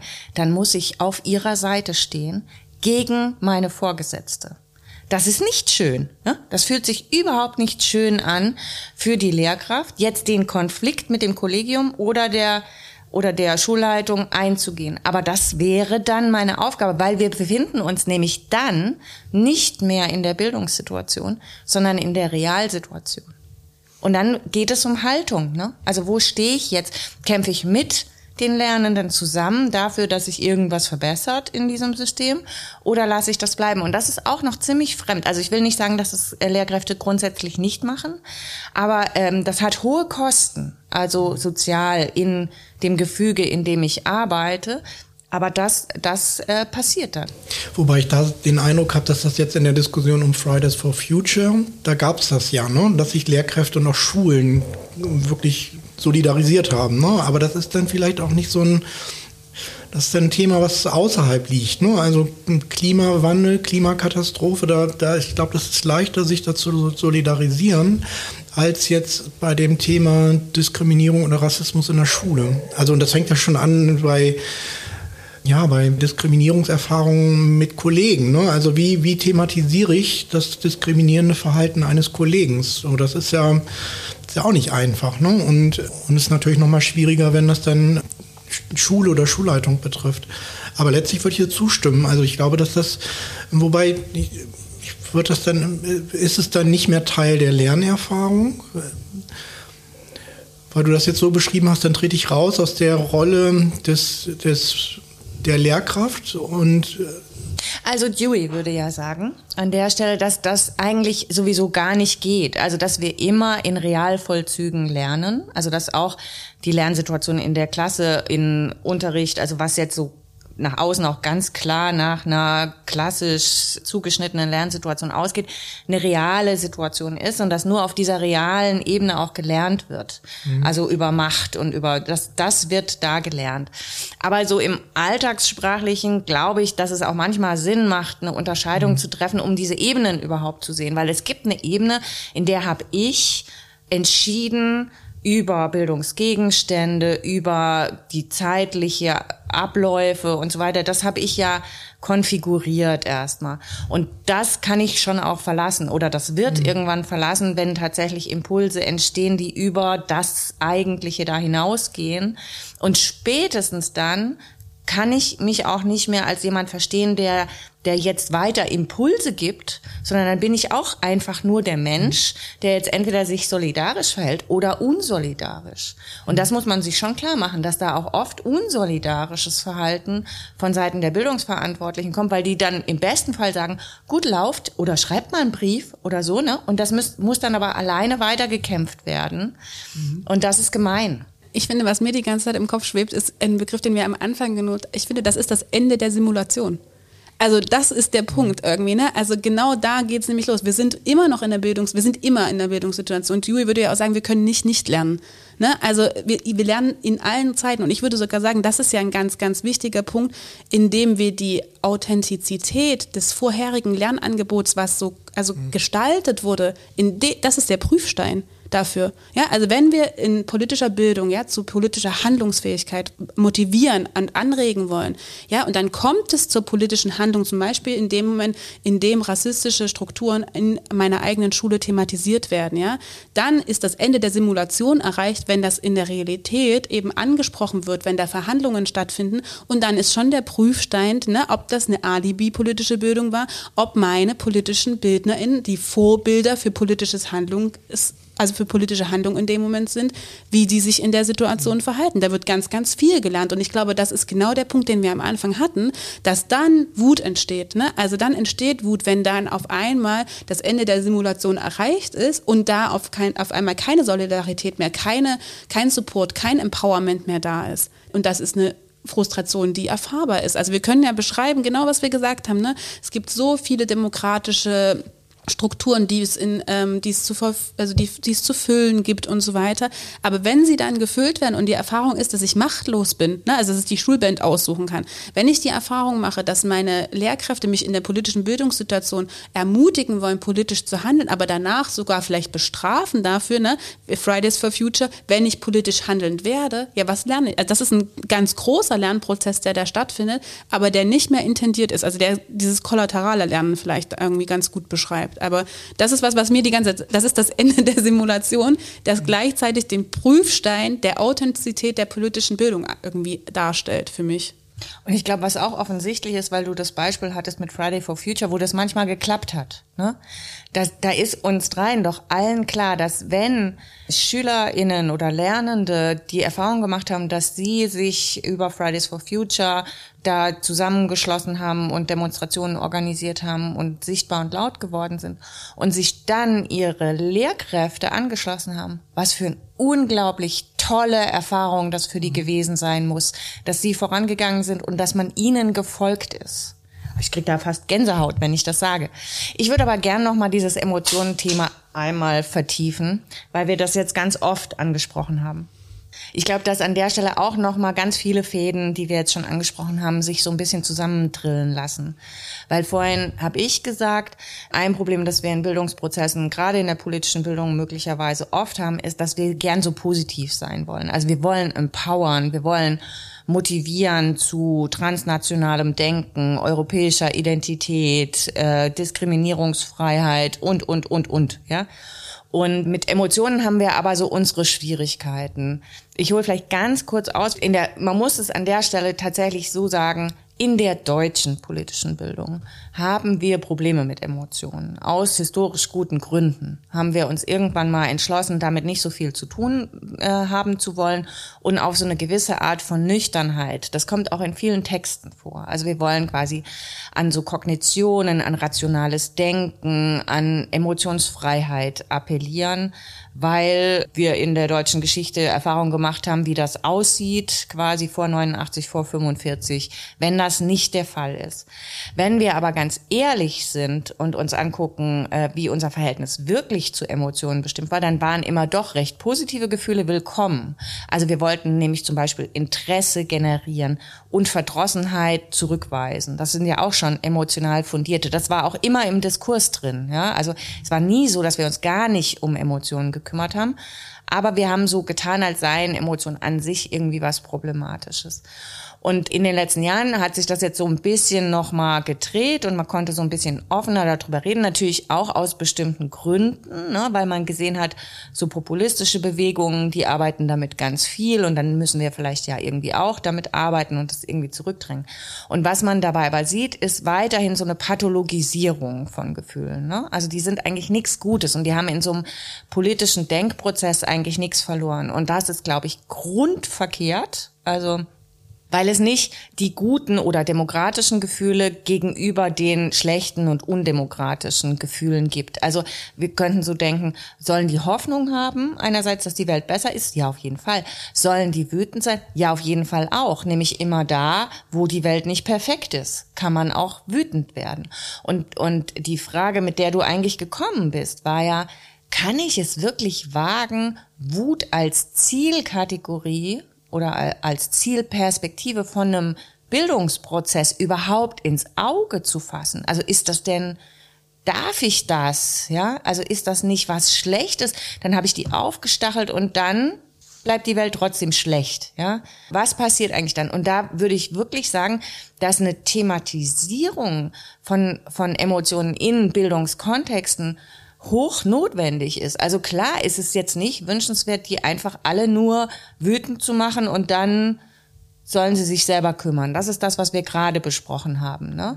Aber die Wut selber ist ja nicht was Destruktives, sondern ist ja was Motivierendes. Das kommt eben schon darauf an, auf was die gerichtet ist. Also haben wir Wut gegenüber Ungerechtigkeit oder Wut gegenüber AusländerInnen. Also das ist ja ein Unterschied, ja. Und dafür kann man Menschen auch verantwortlich machen, auf was sie ihre Emotionen eigentlich richten. Und das aber überhaupt besprechbar zu machen, das ist, glaube ich, schon wirklich wichtig. Und ich ähm, habe schon öfter darüber gesprochen und dann oft auf so eine Arbeit verwiesen, die ich finde, die ganz simpel ist, die man mit Post-it Haftnotizen äh, in jeder Bildungssituation nachmachen kann. Also dass man überhaupt Menschen mal auffordert zu sagen, also was gibt mir denn quasi, also was macht mich wütend oder was macht mir auch Angst, ja? Und was gibt mir aber auch Hoffnung oder was lässt mich irgendwie weitermachen an einer bestimmten Stelle? Und darüber überhaupt mal in eine Gesprächssituation zu kommen, in der das geteilt werden kann. Ne? Also wo ich auch sehen kann, ah, die Person ist gar nicht naiv, die sieht auch die ganzen Probleme und die machen sie auch wütend. Aber sie hat auch für sich an der und der Stelle so Ankerpunkte gefunden, an denen sie sich trotzdem noch festhalten kann und die sie motivieren, auch weiter zu arbeiten und sich einzusetzen für Veränderungen zum Beispiel.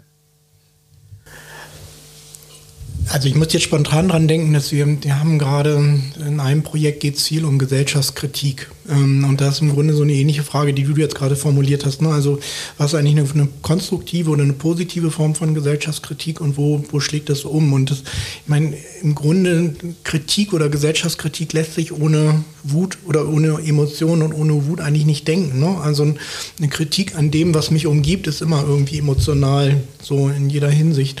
Deswegen finde ich das ganz gut. Wie wäre denn für euch der Übergang von dieser Auseinandersetzung oder dieser Thematisierung von Emotionen hin zu, ich weiß gar nicht, wohin muss man das denn überführen oder reicht das schon? Reicht das, das was du eben beschrieben hast? Also man, man benennt eigene Emotionen, hat diese Ankerpunkte, wo, wo das irgendwie, was wäre da jetzt ein Begriff, der das nicht wieder banalisiert, also ge geerdet ist? Wäre ja. das das Lernziel oder ich glaube, da, also nochmal eine, eine andere Arbeit, die, die in, in ihrer Schlichtheit eigentlich nicht zu übertreffen ist, die äh, von einer Künstlerin gemacht worden ist, in ursprünglich, glaube ich, Chicago, bin ich jetzt aber nicht ganz sicher, in so verlassenen Stadtvierteln, die wirklich also auf den Hund gekommen sind. Viele verlassene Gebäude, die Industrie ist zusammengebrochen, es gibt ganz wenig äh, Aussichten und auch keine Arbeit und das ist sehr schwierig für die Menschen, die in diesen Vierteln zurückgeblieben sind. Und die hat angefangen, so verlassene Häuser von oben bis unten mit Tafelfarbe anzumalen und einfach draufzuschreiben, before I die. Also was will ich eigentlich noch, bevor ich sterbe? Und diese, die gibt's weltweit mittlerweile. Also das ist, die wird auch nachgemacht. Das macht gar nicht mehr sie, sondern das machen Menschen nach, dass sie diese Flächen eigentlich anbieten, wo Leute Bucketlist nennt man das ja auch, also draufschreiben können, was sie eigentlich noch erledigen wollen oder erleben wollen, bevor sie sterben. Das klingt jetzt überhaupt nicht nach politischer Bildung. Aber was daran spannend ist, ist, dass dann ja ganz viele Sachen mit Kreide auf diesen äh, Tafeln stehen und dass die Leute also erstens auch andere Wünsche sehen, aber auch sehen, welche Wünsche geteilt werden. Und man erstens da Vergemeinschaftung stattfindet. Ne? Also ich bin nicht mehr allein, sondern mein Wunsch, den haben übrigens auch noch so ein paar andere.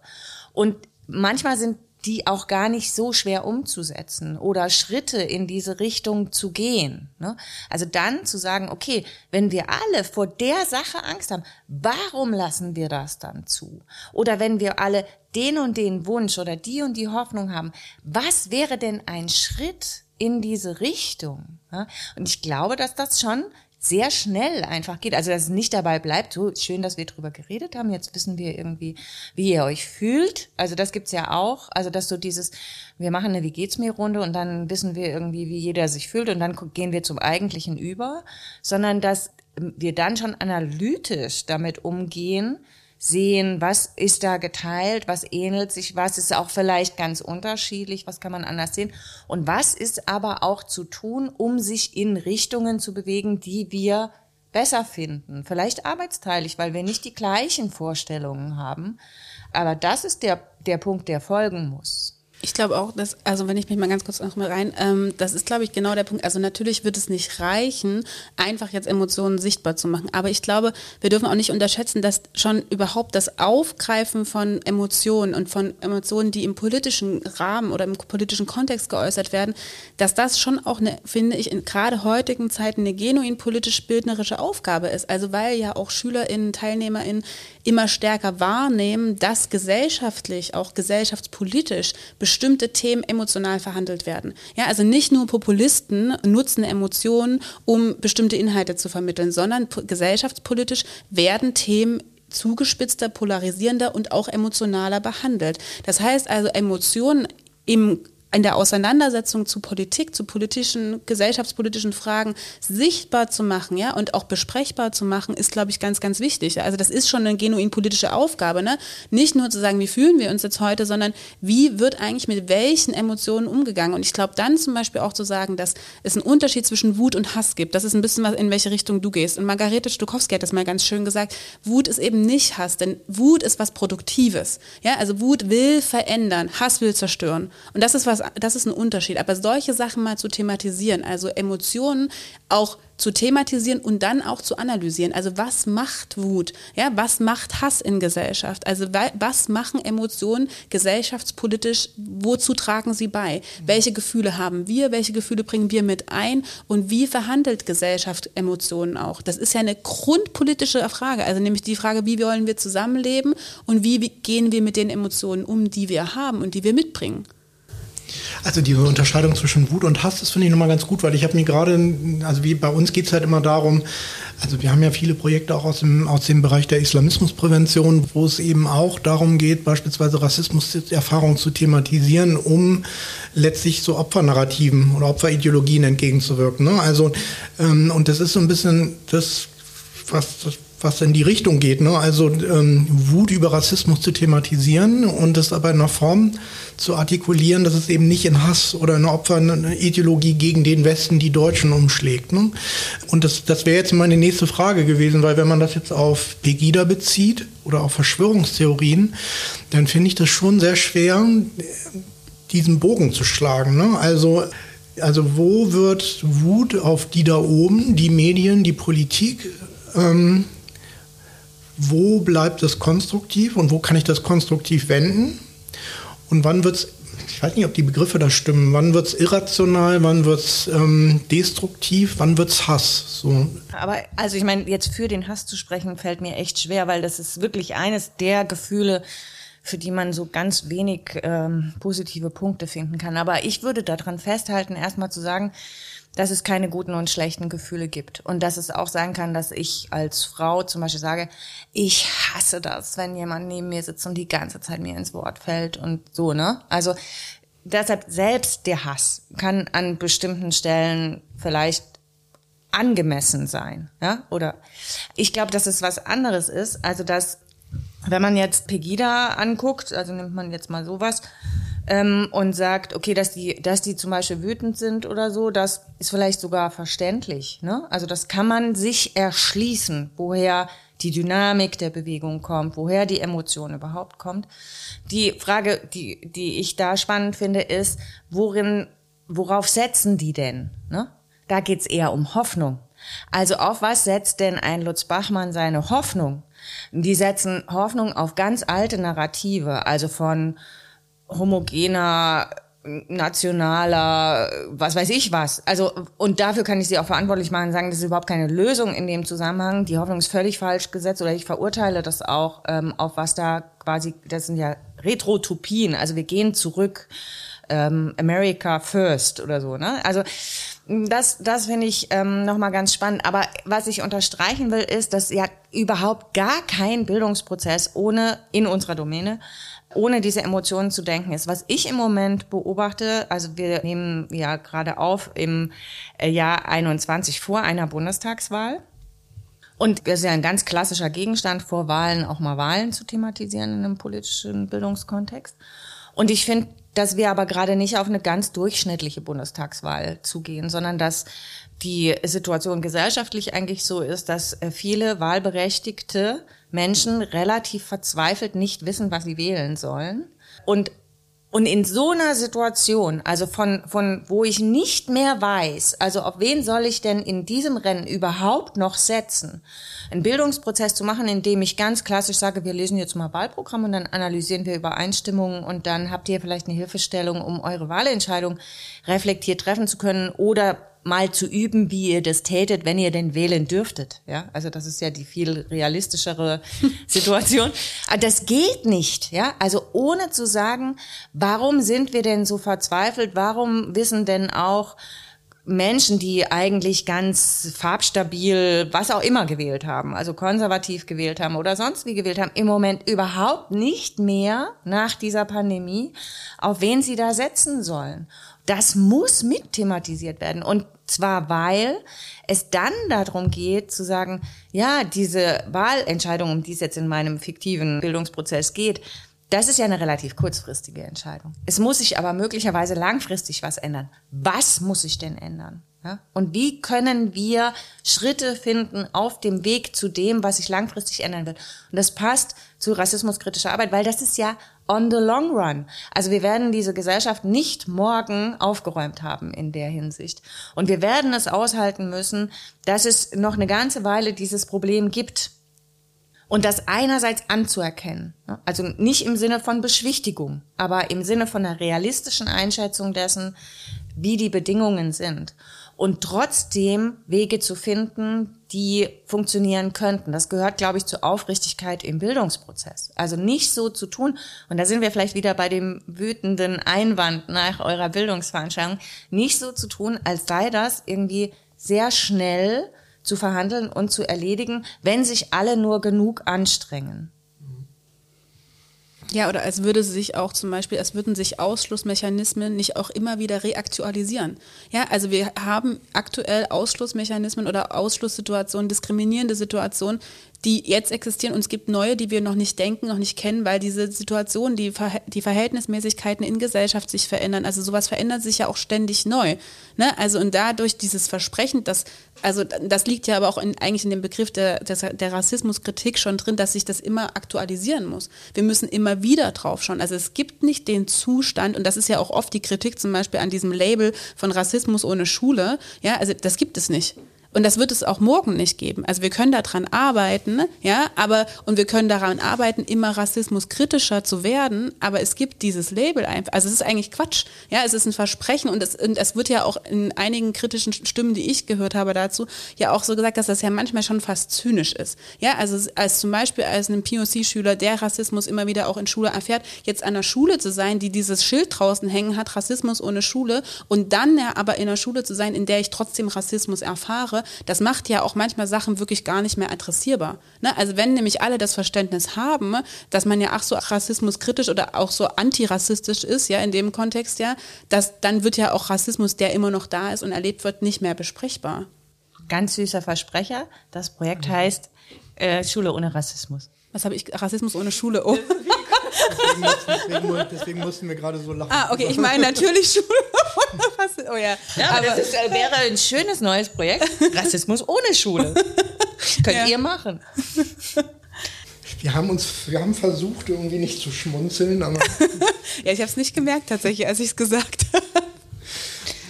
Nee, aber. Ja? Mach, mach, mach. Nee, ähm, also ja, ich verstehe versteh ich total und sehe ich auch ähnlich und gleichzeitig habe ich halt so den Eindruck, dass diese, diese Leitbilder ähm, schon auch wichtig sind, weil das so Flöcke sind. Ne? Und genauso wie Diversität im Leitbild, das ändert auch nichts und ist auch keine Realität.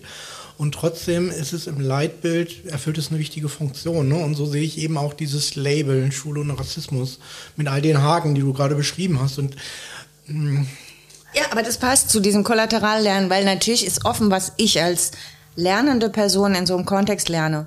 Ich kann einerseits lernen, ah, die haben Ansprüche und ich kann mich vielleicht auf diese Ansprüche sogar berufen, wenn ich merke, die Schule wird den Ansprüchen nicht gerecht, sage ich, hey, hey, hey, aber ihr wollt doch.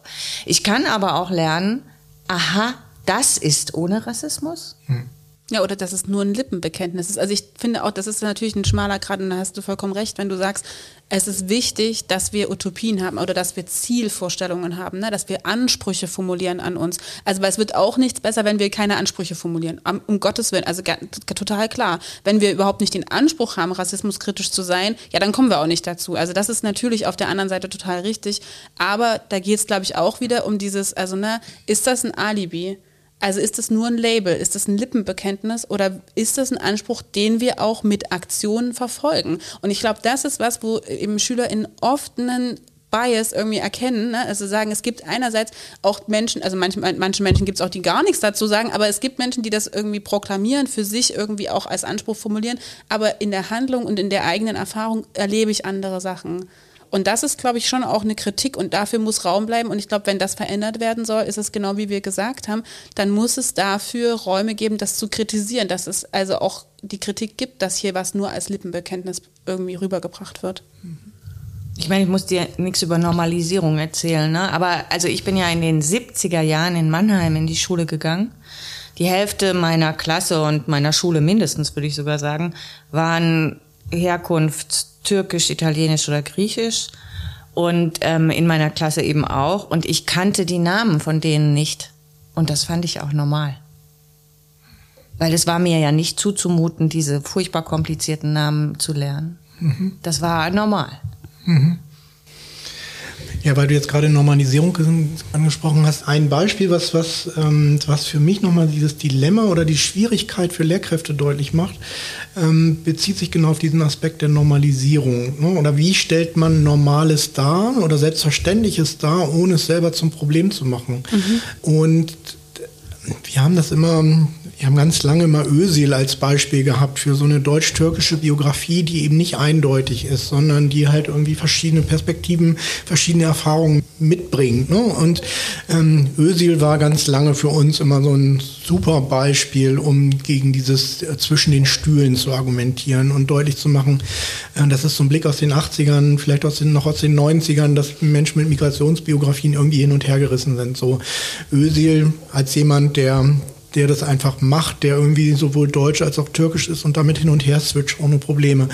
Ähm, und dann hat er irgendwann mal in irgendeinem Interview gesagt, er möchte nicht immer über seine Migrationsbiografie reden. So und dann habe ich mich so ertappt gefühlt, weil wir machen das ständig, wir bringen ihn ständig als Beispiel für uns als positives Beispiel. Aber er sagt nun explizit, er möchte überhaupt nicht, dass über ihn gesprochen wird in dem Kontext. So und das war, das ist so das, was, was du auch vorhin angesprochen hast. Ne? So wann, wann bringt man Erfahrung von Jugendlichen ein oder in diesem Fall von Ösil, wenn er das gar nicht will? Oder wenn, wenn Mustafa, der, der Schüler, das gar nicht will. Ne? Und, und gleichzeitig hat man eben das Ziel, Lebenswelten abzubilden, Vielfalt im Klassenzimmer sichtlich, sichtbar zu machen. Das sind totale Ressourcen. Ähm, und ja, das, das finde ich echt schwer. Und auch da würde ich sagen, ja, das kann man letztlich nur selber zum Thema machen. Also dieses Dilemma benennen.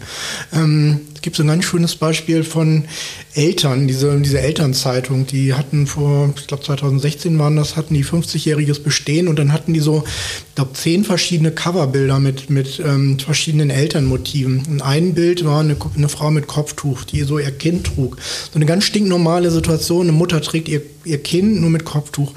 Dann gab es in sozialen Medien eine große Diskussion unter jungen Muslimen auch, das war total faszinierend, weil ganz viele gesagt haben, oh super, endlich mal eine, eine, eine, junge muslimische Frau mit Kopftuch in so einer stinknormalen Situation. Das war so der Tenor. Und dann hat eine gesagt, nee, also auch eine muslimische Frau mit Kopftuch, die schrieb dann, nee, solange ihr das als stinknormale Situation lobt, ist es noch nicht normal. Also solange euch das auffällt, ist es eben noch nicht normal und selbstverständlich. Und das stimmt, es macht Sinn. Ne? Und ich glaube, da kommt man nur raus, indem man das selber, also auch in einer Lernbeziehung, im Lernprozess, indem ich das selber zum Gegenstand mache. Also das, was ich als Beispiel anbringe, Ösil, muss ich danach irgendwie selber reflektieren, um genau solchen solchen Dynamiken, die ich nicht will. Ich möchte Ösil nicht besondern oder ja, anderen. Othering oder, ja. Othering oder genau, also ähm, das ist auch dieses Tokenismus, ne? also dass genau. man Menschen zum Beispiel macht, ne? also der Beispielmigrant oder irgendwas und dann als Beispiel für eine bestimmte Gruppe. Und ich glaube, da wird genau was deutlich, was wir auch in der politischen Bildung auch im Kontext von Inklusion ganz häufig besprechen, ist das Trilemma. Also es ist nicht nur ein Dilemma, was wir hier haben, sondern wir haben ein Trilemma, nämlich wir haben einmal Dekonstruktion, Empowerment und Normalisierung. Und das Problem ist, dass das nicht gleichzeitig funktioniert. Ja, also und das bedeutet, wir brauchen immer so ein paar Schleifen, wenn wir Bildungsprozesse gehen, weil wir nicht gleichzeitig zum Beispiel eine Gruppe empowern können und sie gleichzeitig dekonstruieren. Also wir müssen eine Gruppe mit ihren Erfahrungen benennen können, um sie zu empowern und um sie in ihrer Erfahrungsbesonderheit sichtbar zu machen. Das macht aber eine Dekonstruktion der Gruppe unmöglich in dem Moment. Ne? Also, und das bedeutet also immer wieder dieses Trilemma von, wir, wir müssen also Verschiedenheit normalisieren, dekonstruieren, ne? also auch Menschen individualisieren in ihrer Erfahrung und, und in dem, für wen sie sprechen. Sie sprechen für sich. Ne? Und für sich als einzelne Person, die eine einzigartige Biografie er hat. Und das ist eine große Herausforderung für politische Bildungsprozesse. Das ist, dieses Dilemma ist nicht aufzulösen. Und das heißt, wir haben, wir können Bildung nicht nur in einem Moment denken, sondern wir brauchen für solche Sachen Schleifen von Bildungsprozessen, um das immer wieder sichtbar zu machen. Das ist auch herausfordernd auf jeden Fall. Hat das eine Reihenfolge? Würdest du sagen, man muss mit dem Normalisieren beginnen, um dann dekonstruieren und empowern zu können? Das ist eine super gute Frage. Ich finde es eine schwere Frage. Ich glaube, es kommt sehr auf die Situation drauf an. Also ich glaube, situativ kommt es drauf an, wie die problematische Situation sozusagen entsteht. Ne? Also entsteht sie in einer Verbesonderung der Gruppe, dann ist die Normalisierung der Gruppe als erstes dran. Ne? Also dann muss ich sagen, naja, Momentchen mal, also wenn ein Problem zum Beispiel in einer Gruppe irgendwie beschrieben wird oder einer Gruppe zugeschrieben wird, dann ist es, glaube ich, schon erstmal wichtig, die Gruppe zu dekonstruieren und die Individualität zu normalisieren, die diese Gruppe hat. Ja, wird aber eine andere Situation, also wird zum Beispiel gesagt, es gibt überhaupt nicht das Problem, dass Frauen diskriminiert werden. Ne? Es gibt überhaupt nicht das Problem, dass Migrantinnen ausgeschlossen werden.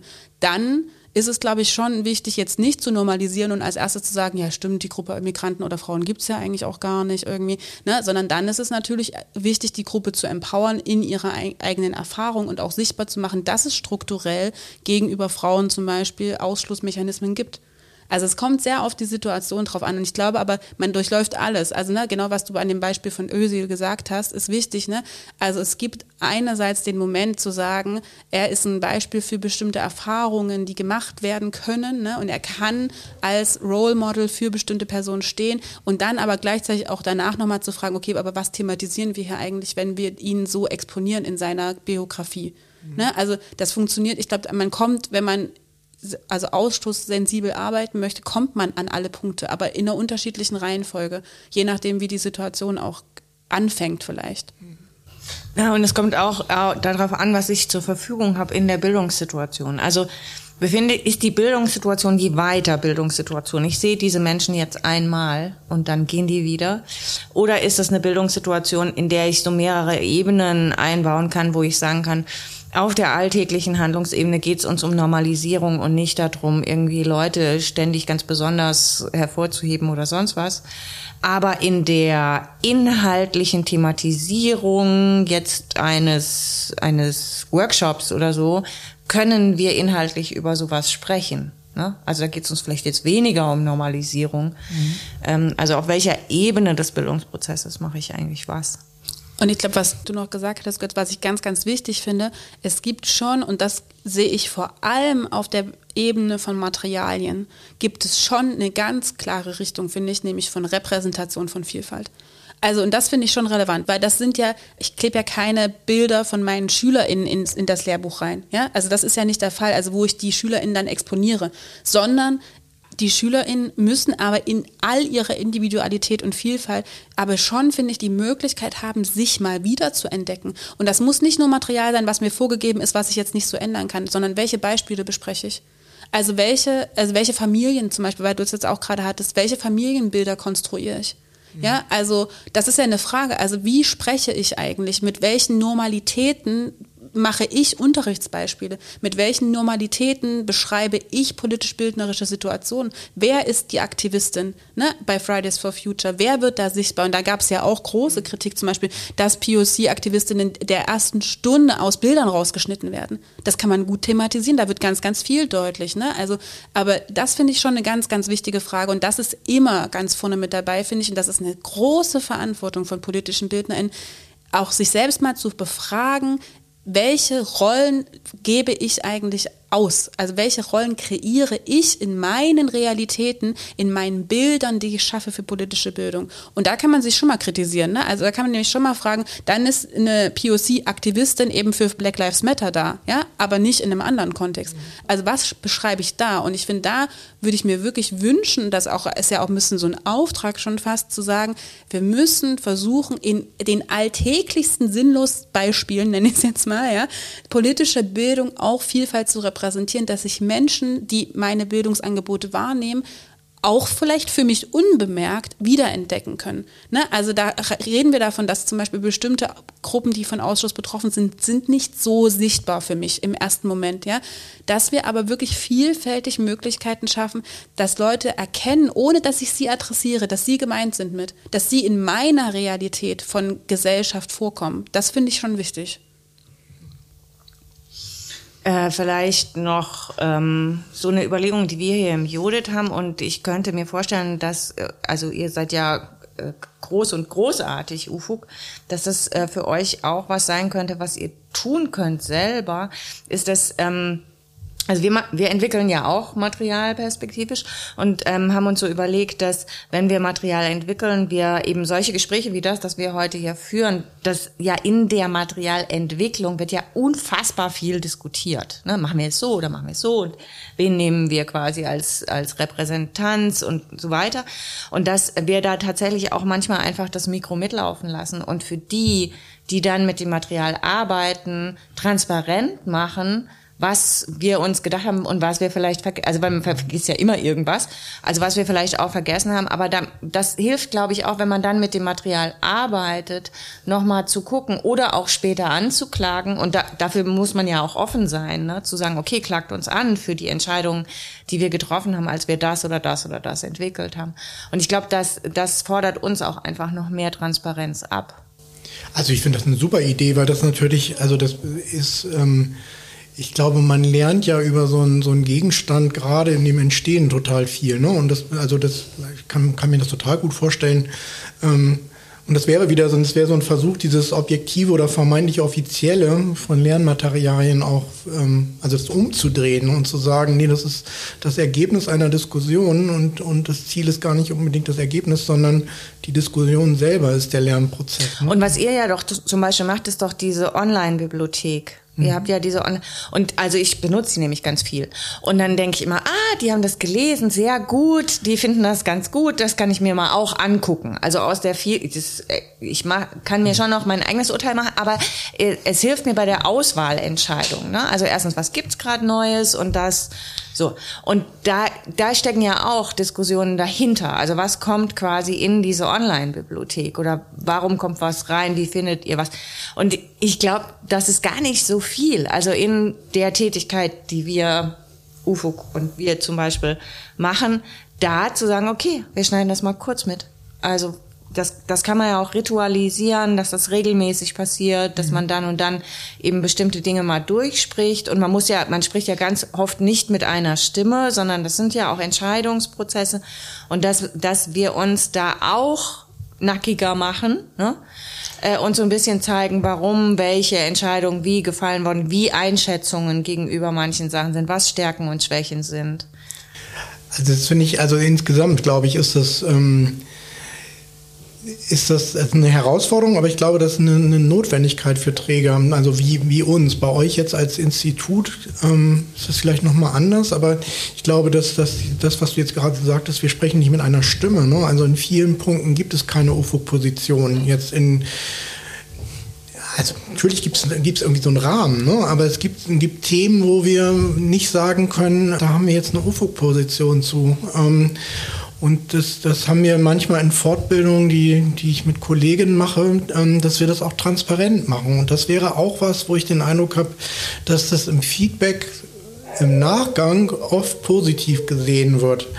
Ähm, oder zumindest zweischneidig, weil es gibt den Wunsch nach einer eindeutigen Ansage oder einer klaren Information und dann ist es ernüchternd, wenn man da zwei Positionen hat, die sich nicht, die nicht unbedingt deckungsgleich sind und gleichzeitig ähm, bietet es Raum oder ist das ein Anstoß für eine Diskussion auch in der, in der Gruppe. Ne? Aber ähm, und da muss man so ein bisschen, man muss beides bedienen, finde ich. Ähm, und es ist natürlich leichter, einfache Antworten und eindeutige Antworten zu formulieren, als solche Diskussionsprozesse abzubilden. Deswegen finde ich das eine gute Idee. Ich glaube auch, dass sowas ganz, ganz wichtig ist, weil aus der Erfahrung heraus zum Beispiel, wir haben ja auch zum Beispiel das Lern- und Stadion begleitet und ich würde sagen, dort, wo auch didaktisch, also politikdidaktische Lernprozesse für Bildnerinnen sichtbar geworden sind, waren in solchen Diskussionsprozessen. Also man lernt auch, also entweder wenn man das selber führt, solche Diskussionen, zum Beispiel über Sichtbarkeiten von Beispielen, Sichtbarkeiten von Menschen, daran lernt man, aber man lernt auch, wenn man, glaube ich, zuhört. Ne? Also weil ich glaube, manchmal können ja Menschen auch, also wenn sie zum Beispiel mit UFOG oder so, also man ist ja manchmal auch erschlagen, ja, wenn man zum Beispiel neu in das Feld politischer Bildung kommt, auch neu in das Feld außerschulischer politischer Bildung, man hat ja oft vielleicht auch den Wunsch oder den Anspruch, ganz viel schon mitzudenken. Und dann hört man manchmal Leuten zu irgendwie und denkt so, uh, krass, was die alles für Fragen gestellt haben, was die alles mitgedacht haben. Und ich glaube aber, sowas zu ritualisieren, nämlich, also das wird auch nicht selten ja Divergent Thinking genannt, also an einer Situation sich viele Fragen zu stellen, sich viele Möglichkeiten vorzustellen, das kann man ja lernen, das kann man üben. Ne? Also ich finde, das ist immer so ein Einüben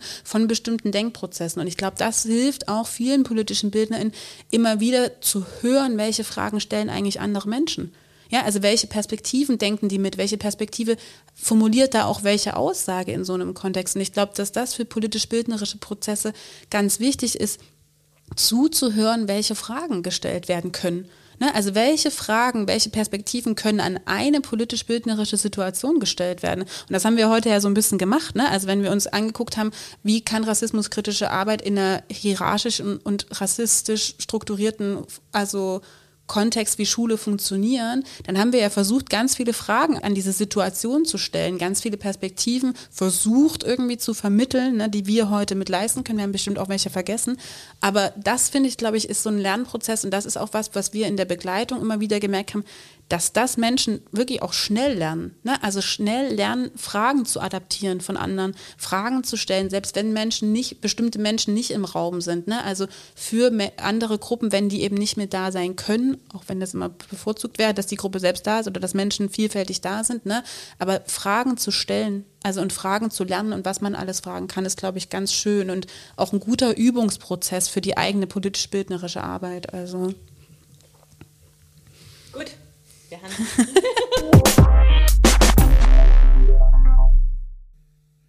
Uff, das war dieses Mal eine längere Folge.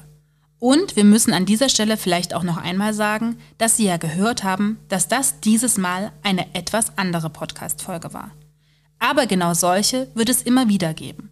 Denn wir wollen in diesem Format eine Mischung aus der Besprechung von Veröffentlichungen und Studien, aber eben auch genau aus solchen Fachgesprächen mit offenem Visier umsetzen. Bei solchen Fachgesprächen geht es darum, gemeinsam Gedankenwege zu verfolgen und mitzulauschen, wie über politische Bildung gedacht und nachgefragt werden kann.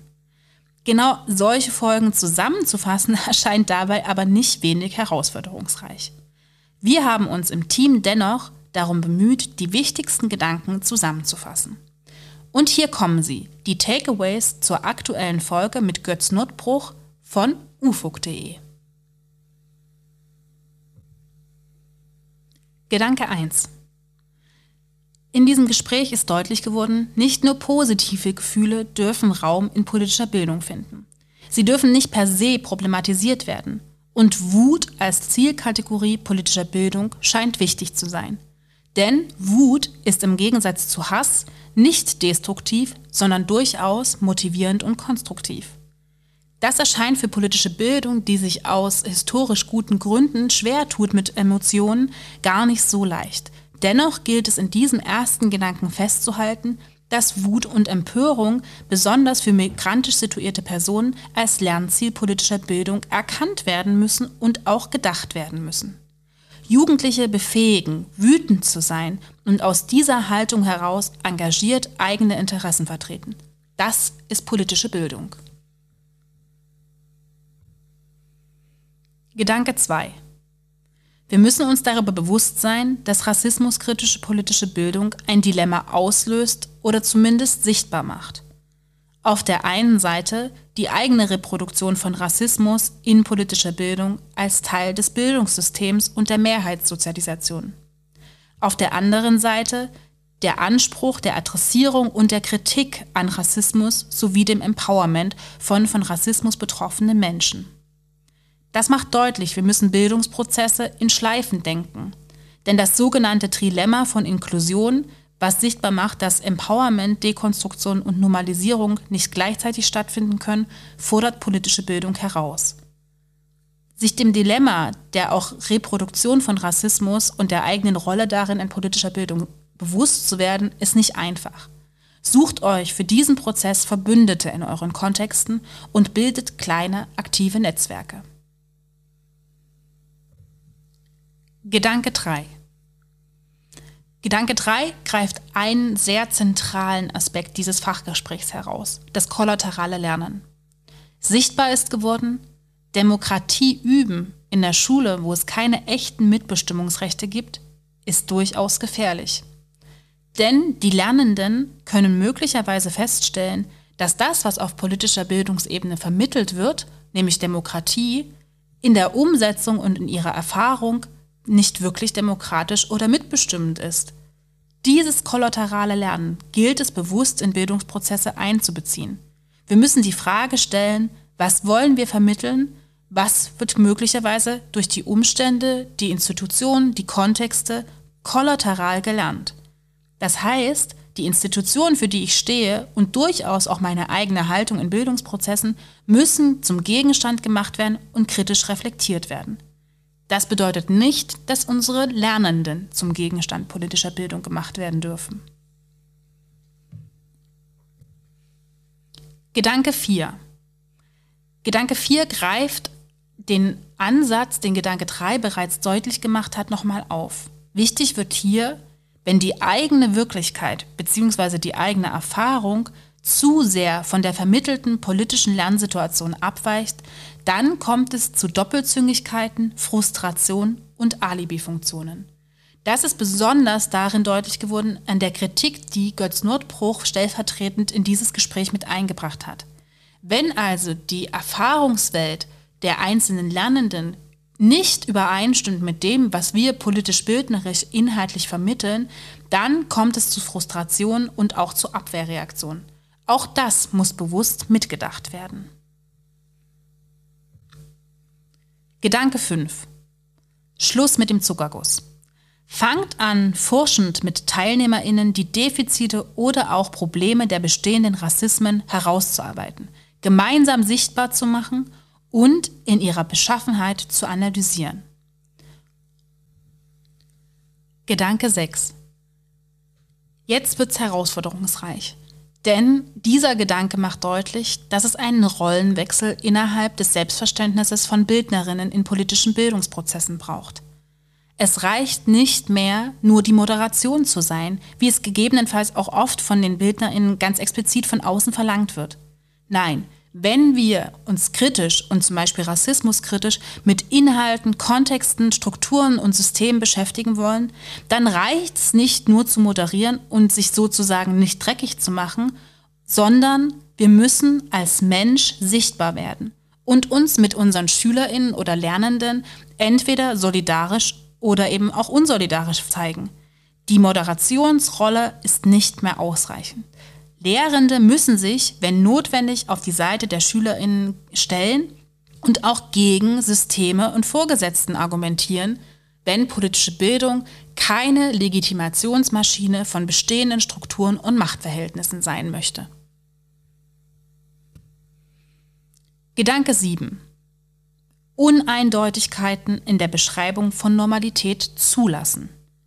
Wir müssen uns, und auch das ist in diesem Fachgespräch deutlich geworden, durchaus und in vielen verschiedenen Facetten immer wieder die Frage stellen, was erzählen wir in politischer Bildung und was erzählen wir als Normalität? Was sind normale Realitäten der Menschen? Welche weichen von dem, was ich erzähle, ab?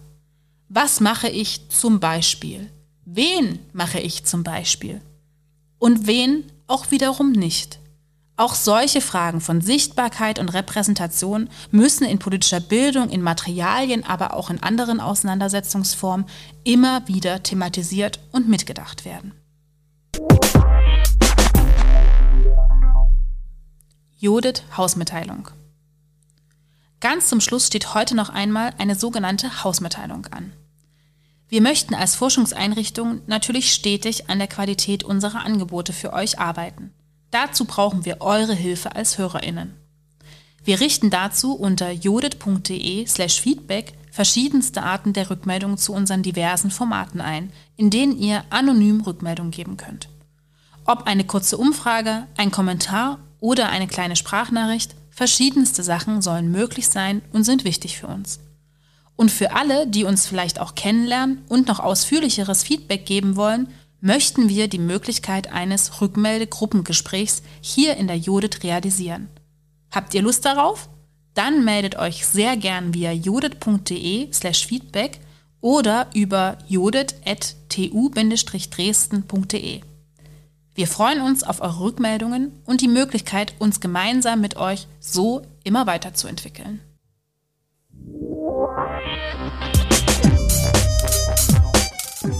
Brille auf, wir müssen reden. Der Judith Podcast.